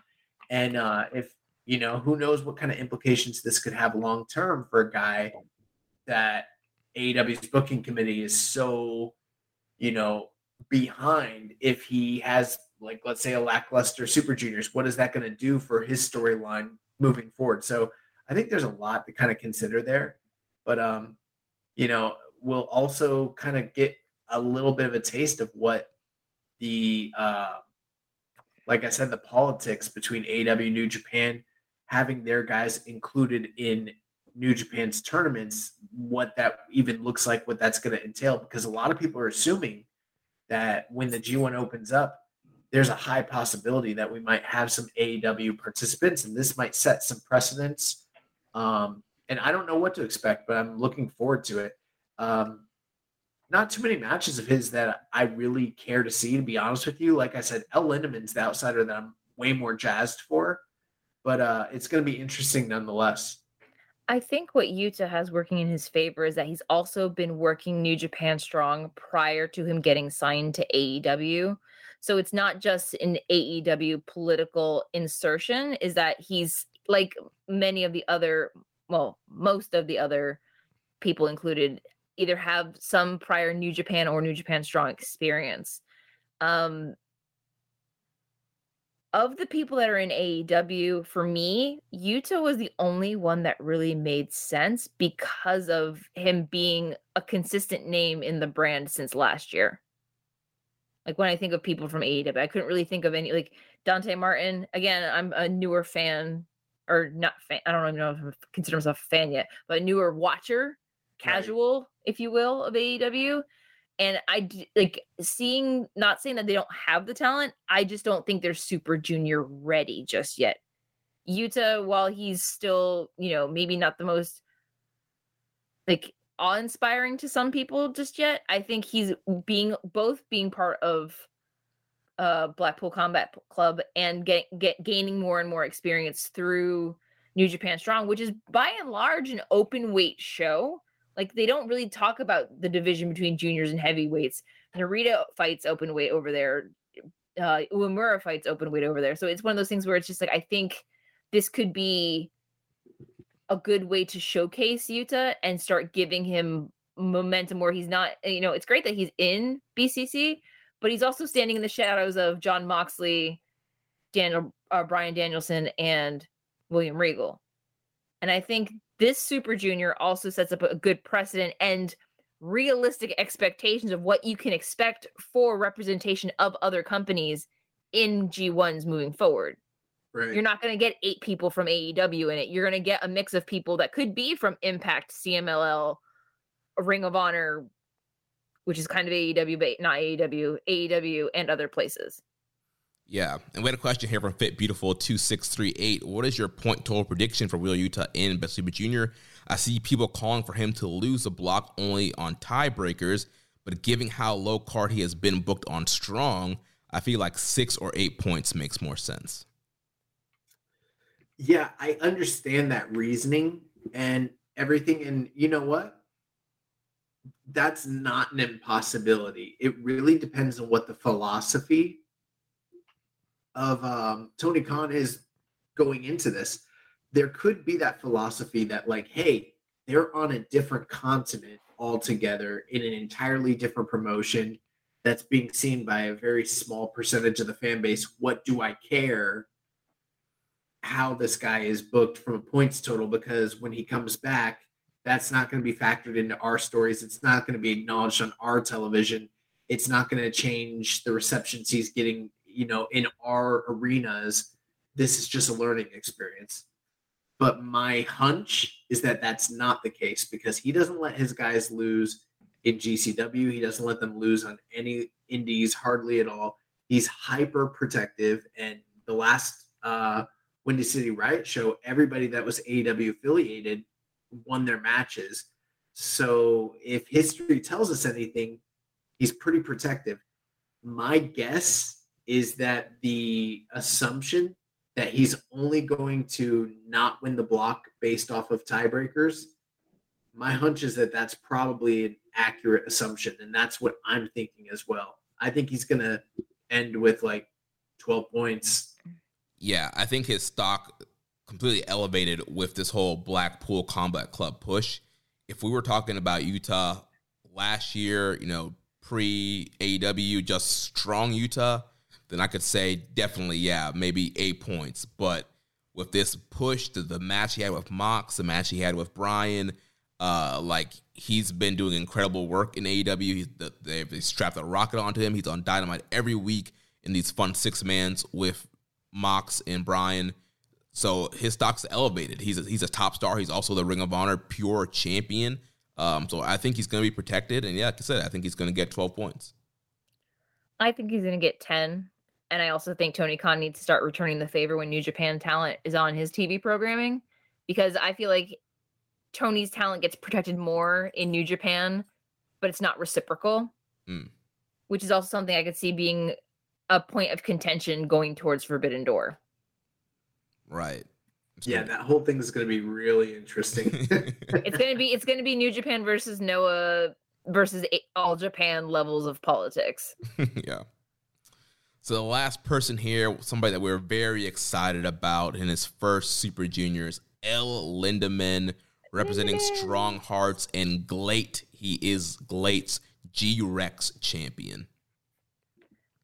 Yeah, so I mean, um, the inclusion of you know uh, the guys from GLEAT, Strong Hearts, uh, just in general, has been a welcome surprise all throughout the year, and uh, you know I think El has been the one guy that's been the least highlighted of the group so far, but uh, in many ways has maybe the most upside of anybody in that group moving forward as far as like bright futures. He's the youngest, uh, to my understanding. I could be wrong on that, but um, yeah, I'm a big fan of his, and it's just going to be very interesting. All these first time matchups with him and then the fact that he is coming in as the G Rex champion. Now, there is a possibility he could drop that title just prior to coming into the tournament. And I wouldn't be surprised if that happens. Then again, he isn't very long into that title reign at all. So there's that aspect as well. But um, yeah, the, the, the politics at play in this B block are very interesting because of how many champions are there and outsiders. Uh, but yeah, he's probably my pick for standout guy in the B block as far as just like turning heads, turning attention to him. If you've been watching him, whether it be in Dragon Gate or you know All Japan or you know all the different places that they've been over the past you know several years, OWE, AEW, um, you kind of already have a taste or or a knowledge of it. But I'm sure there's a large portion of the fan base that just hasn't seen that much of Lindaman and are probably not as aware of uh, who he is and what he's capable of. But there's a reason that they picked him as the inaugural champion of of GLEAT. So I'm definitely looking forward to him. I'm excited for him as well. I, I mean, I think Josh covered everything that I could possibly say about Lindaman, other than he's got a great tan and he's very strong and sturdy. And I think he's gonna have great matches. Like I'm fairly confident he will pull a great match out of everybody, including Master Wato. So I'm very excited to see what he can do. Yeah, Lindaman's not going to have a bad match. He's going to be potentially the MVP of this block. He's going to have bangers over everybody. I'm really excited to see him. I've seen a lot of his work based off of stuff in AEW, some of the clips, like you mentioned, OWE, and just some of the stuff that he's done in GLEAT. Um, this guy's freaky strong, super fast. He's going to have a lot of fun matchups in this tournament. And again, um, with the politics and the booking, um, and kind of jump to a question a little bit down here from Rainbow and Slam Pig. How do you see interpromotional politics affecting the booking of this year's Best Super Juniors? It's going to be tough. Um, I I think he's a guy who could potentially end up with maybe eight points. Um, there's a lot of guys in this block that need to be protected. My my thing is that I worry that with all of these champions and being brought in and the need to the potential need to protect all of them it's going to come at the cost of New Japan's own roster, where they end up sabotaging the entire purpose of elevating the New Japan roster by bringing in all of these other talents, which is, I mean, I love seeing fresh matchups, but at the same time, you have to book it in a sense and, and in a way where your own talent aren't made to look like clowns in their own house and that's what I worry about when you have you when you bring in all of these decorate. I mean, it's great you have a showcase of champions, but at the same time, are you going to ensure that you're the people that you've put through your own dojo system and you invented your you invested your own money in? What are you doing to protect them? Or are they? Are you willing to take a like a sustainable loss on your own talent for the sake of just having other people's people come in? You know what I mean? Like I, I worry about the, the power dynamic and the balance, which is why I'm also not confident that certain people could win this year just because of all the people that need to be protected in this tournament when they don't necessarily need to be because they are guests in New Japan's house. I'm not too worried about it. I mean, we've seen a lot of tournaments that have gone parity just across the board, even when it's entirely in house with New Japan. And many of the guys that are involved on the New Japan side would have got booked, mm, you know, pretty low anyways, regardless. It's wrestling, it's a round robin tournament. There's guys that are going to lose that are not going to, you know, there's there's two blocks and there's only two guys that can go to the finals and everyone else is going to get, you know, uh different measures of success, but very rarely in this tournament is there anybody that goes winless or just completely gets buried? And there's never any aside from Shingo, there's nobody that goes completely undefeated coming out of a block. So um, I just I expect on both sides for there to be a pretty high level of parity, just given the field. Uh, that's a given, and um, you know don't be surprised if there's a lot of like wins and losses that you don't see coming. Um, keep that in mind when you're doing your uh, brackets this year. Yeah, well, that's going to wrap up our talk on the B block. Has some other questions here on the tournament. First, Les Commission 7252. From all 20 juniors, who do you guys think will benefit the most in this tournament? Short answer: Whoever wins the tournament. I can't. I couldn't tell you. I, I think he's asking like who's gonna probably take the the biggest step forward and and really make a name for themselves. And uh, I'm not sure, but I'm guessing whoever gets that push to win the tournament, that's going to be your guy. What do you think, Karen? Yeah. It's going to be one of those things where if they're willing to take a chance on someone new instead of relying on old reliables like they usually do. Yeah, I mean, there's going to be a lot of guys that are working really hard. Uh, also, the winner is probably going to be the guy that benefits the most. But I mean, I think a guy like El Lindaman, who's in a smaller promotion like GLEAT, can really shine and potentially get, bring a lot of eyes to them. Yeah, yeah. or even get a New Japan deal and, and jump from GLEAT to New Japan. If that's what we're needing to answer, who's going to turn the most heads towards them and and make the biggest name for themselves? I'll just say Akira. Akira is going to be the guy that really like takes the step out. People are going to be like, "Huh, I didn't fucking know he was that awesome," and he is. Yeah. Uh, they also asked any update on the best Super Junior Pick'ems contest for you guys or from anybody else. Uh, still thinking about it because it's uh, you know it's really tricky keeping up with the results of these uh block tournaments. There's not like an automatic way to do it, but I'll, I'll let you guys know in enough time if we're gonna do one or not. Uh, next question from Fit Beautiful two six three eight. Given your comments on New Japan's Junior Division last week, did NJPW miss the boat on Ninja Mack, or do you think he's too flippy to fit in NJPW? Sounds like Ninja Mack went viral in Japan after just a few Noah appearances, and he's never been, he's never gotten a shot on Strong. Yeah, I mean Ninja Mack's phenomenal when it comes to uh you know the aerial stuff. I mean, he's like a once in a lifetime type of guy. Like he's right up there with your ricochets and your Will Ospreays and guys that can do that. Um, but at the same time, I mean, he's kind of small. I don't know. Um, aside from the flips, I've never been that impressed with him. And, you know, I can tell you he's trained with people that I know and you know, there are some things he's he doesn't excel at necessarily, but uh, you know, who knows? Maybe he will come work for New Japan at some point. I don't know. I my first experience watching him wrestle was actually on Josh Barnett's Bloodsport, and it was such a mismatch compared to what Bloodsport usually is that I was not really sold on him, to be honest. Um, I did watch the shows in Noah last week where he was there. Um, I don't know if it's he's not necessarily my cup of tea or not. Um, but is he too flippy to fit in New Japan?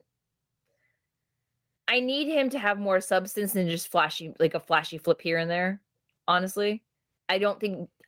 I think Noah might be the better fit for him because they don't have very many foreign wrestlers, and now that he's contracted there, that's probably a good place for him to become better acquainted with how Japan's wrestling scene is.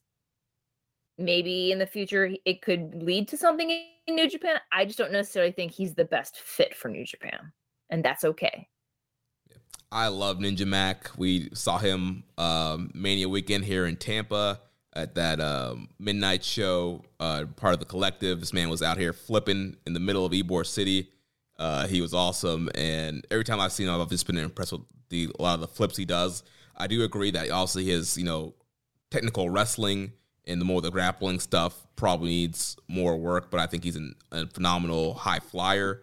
And like you said, Karen, I think Noah's a great place for him to improve, get better, learn how Japan works, and then uh, down the line, I mean, he's still pretty young. I could see him in the Super Juniors in the future.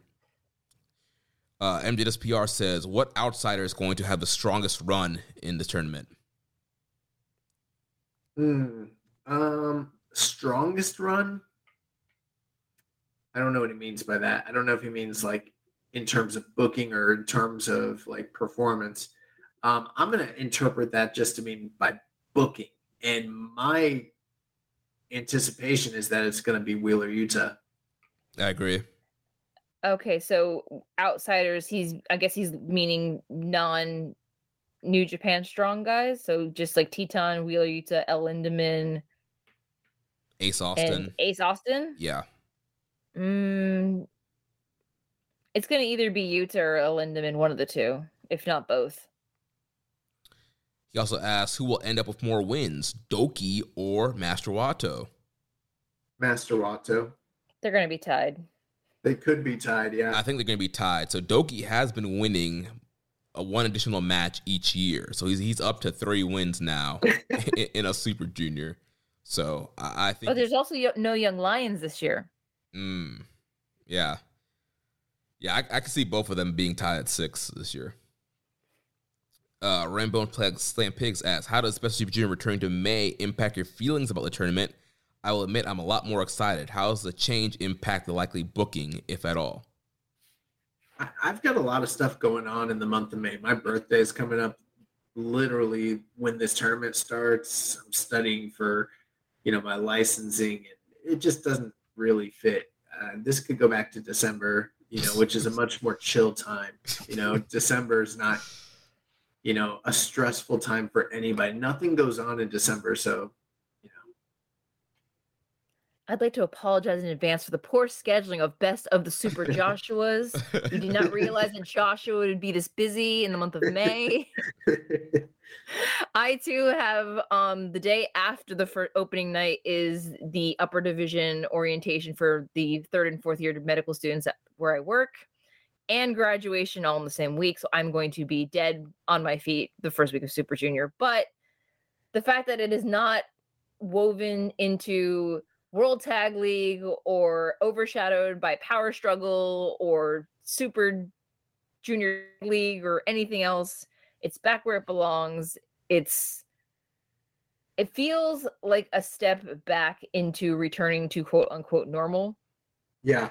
It it feels like it's back where it needs to be uh, needs to be between um you know on the calendar between uh use your words New Japan Cup and the G1 and it feels good because it's it's giving the heavyweights a break meaning when the g1 rolls around in august again the juniors get time off. And i think that's what what's been hardest about the way the schedules have been built is that nobody's had any time off like literally you have to be injured on and on the shelf to have some semblance of a more than two day, days off at a time so i'm glad it's back i'm excited i'm just to be team no sleep for the next month yeah, I'm pretty pumped that it's back in the normal time slot. Nature is healing. We're getting back to a, a regular schedule here with New Japan.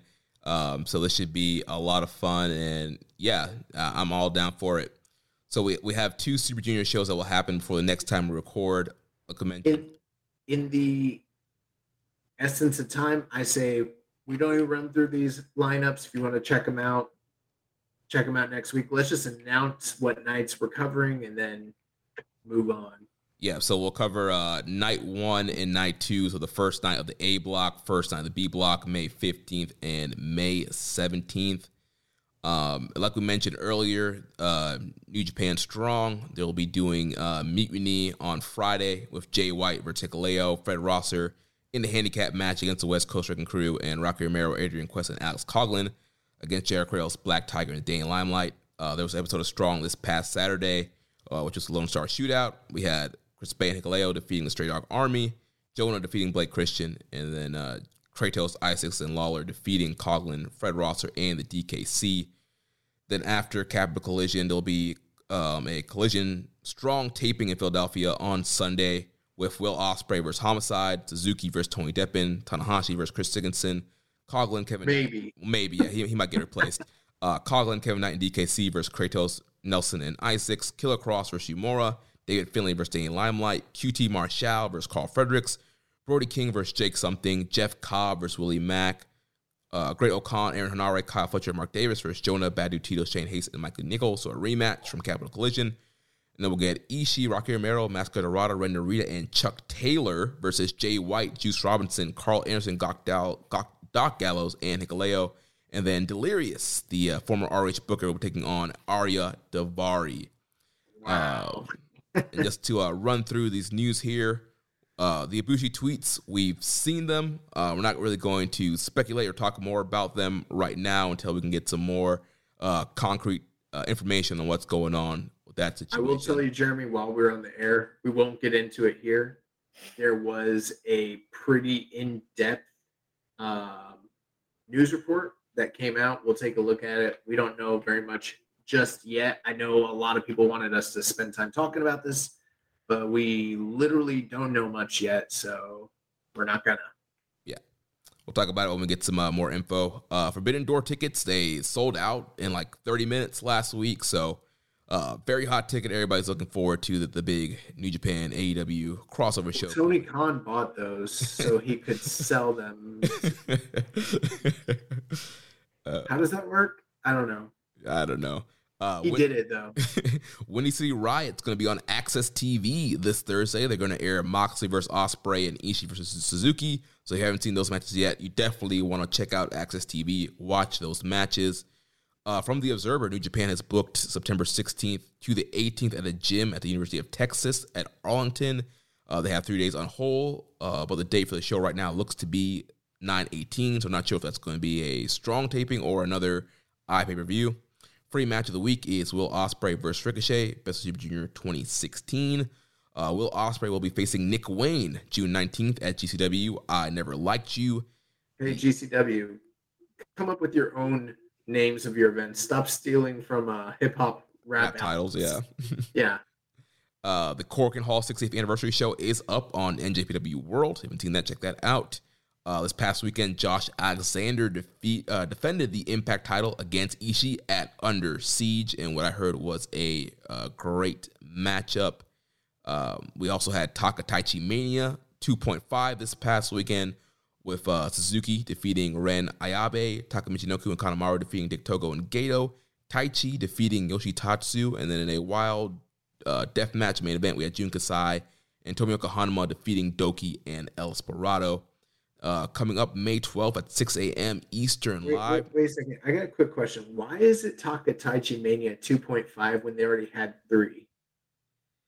I don't know. That's what it was labeled on, on Cage Match. And No, I I know it is. It just doesn't make sense to me. I want to say it had had something to do about Desperado's injury with the last time he fought Jun Kasai or some weird. it's just so weird. They I already, had- mean, they already did the third one, and now they're regressing in the pattern and the order. uh, yeah. coming up on uh, May 12th at 6 a.m. 6 a.m. live from Korakuen Hall. They're going to be doing the uh, Tatsumi Fujinami 50th anniversary, the Never Give Up tour phase in Tokyo, Dear New Generation, featuring uh, Hiroshi Tanahashi, Hiromu Takahashi, Shingo Takagi, and Yuji Nagata. This is a part tradition, so big uh, anniversary show for Fujinami. Uh, and Fujinami had to pull out of that show, and Tanahashi had to step in to replace him for that show. yeah, so I haven't That's seen what I saw, anyways. I haven't seen any matchups announced for that just yet. I'm sure they'll come out at some point, uh, but hopefully they'll be up on uh, New Japan World. Actually, it's on New Japan. It's going to be a pay per view, I think, on New Japan World. Um, in the last bit of news here, All Japan, New Japan are going to be joining up for the 23rd anniversary of the death of Jumbo Tsuruta for a show on May 31st at Korakuen Hall. Um, that's it for the news. Going to skip over these uh, off-topic questions here and uh, quickly finish up here with recommended match of the week and excursion match of the week. Yeah, when we skip over questions, do we end up like going back to them? Uh, so we've skipped questions like the last three weeks now, but I've been leaving them on there. Uh, hopefully, we'll have some uh, time to get to them next week. We will. You and I, I believe in it. We can do it. uh, so real quick here. Uh, last week, recommended match of the week. Josh, you picked uh, Wild Pegasus versus Black Tiger two from uh, June 11th, 1996. Uh, watch this match this weekend. Awesome matchup. Wild Pegasus really ate up Black Tiger. I felt in this match a lot, and it was a really Yeah. all Wild Pegasus, but uh, really fun matchup from early in the career of uh, Black, uh, Wild Pegasus and uh, Black Tiger. Yeah, I rewatched this. It reminded me a lot in the first two thirds of the match. It reminded me a lot of like the early Fujinami Riki Choshu matches, the the the way it was laid out. But then the last third, where they started going into like all the like near falls, kind of reminded me of like Taker Michaels from like WrestleMania. yeah, Just like big move, kick out, big move, kick out, and like you kept, I kept thinking the match was going to be done, and then um, did you notice at the very end they teased that top rope tombstone from Yes. the Super Juniors we re- we reviewed a few years before? yeah, So yeah, I, I like this. I you know what? While I was watching it, I wasn't sure if I was digging it, and then by the end of it, I was like, all right, Dude, I felt they the sa- killed it. I felt the same way. I felt like they started off kind of slow, but yeah, they really picked up uh, towards the end. Um, and then I picked for excursion match of the week Will Ospreay versus Blake Christian from Warrior Wrestling.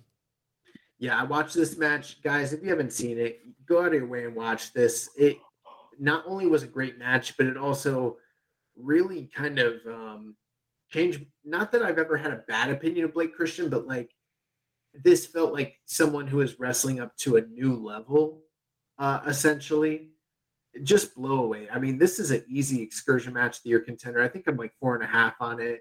I liked this even better than Ospreay and Cage's match from earlier in the year from Warrior Wrestling. Um, yeah, I mean, you know, say what you will about the guy, but like, I, no one else is outperforming Will Ospreay match by match over the course of this year. Like he is the wrestler of the year right now. I don't care what anyone says. Like it's kind of crazy. Yeah, I watched the match this weekend. Also, awesome match. I also went four and a half on it. Yeah, Ospreay's just putting out some great stuff, and like you mentioned, Blake Christian looked really great here as well. Yeah, blow away. So, um, Jeremy, what do you have for the recommended match of the week for me this week? So I have Dominion, June 21st, 2014, for the IWGP Junior Championship, Kota Ibushi versus Ricochet.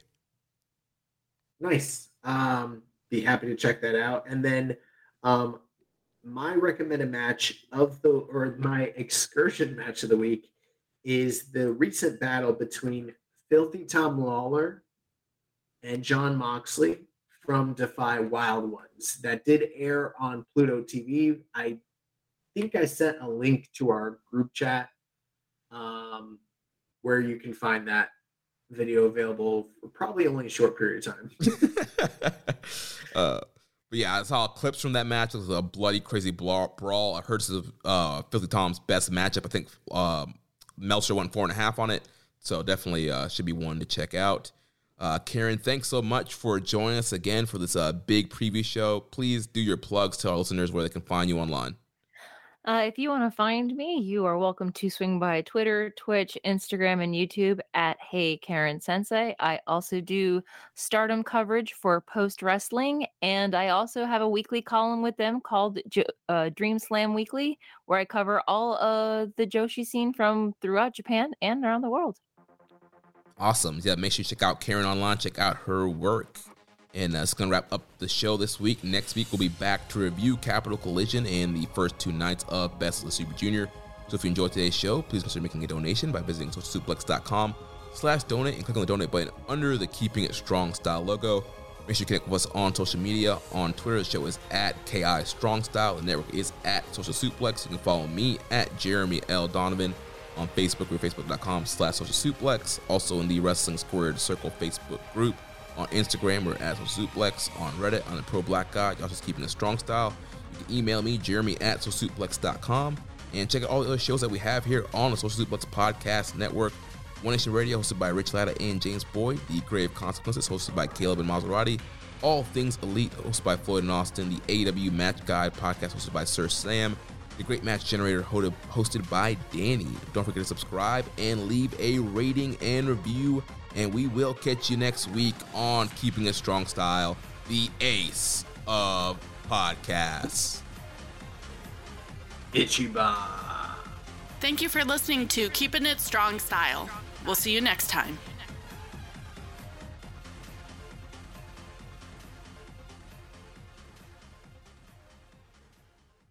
Say goodbye to your credit card rewards. Greedy corporate mega stores, led by Walmart and Target, are pushing for a law in Congress to take away your hard earned cash back and travel points to line their pockets. The Durbin Marshall credit card bill would enact harmful credit card routing mandates that would end credit card rewards as we know it. If you love your credit card rewards, tell your lawmakers hands off my rewards. Tell them to oppose the Durbin Marshall credit card bill.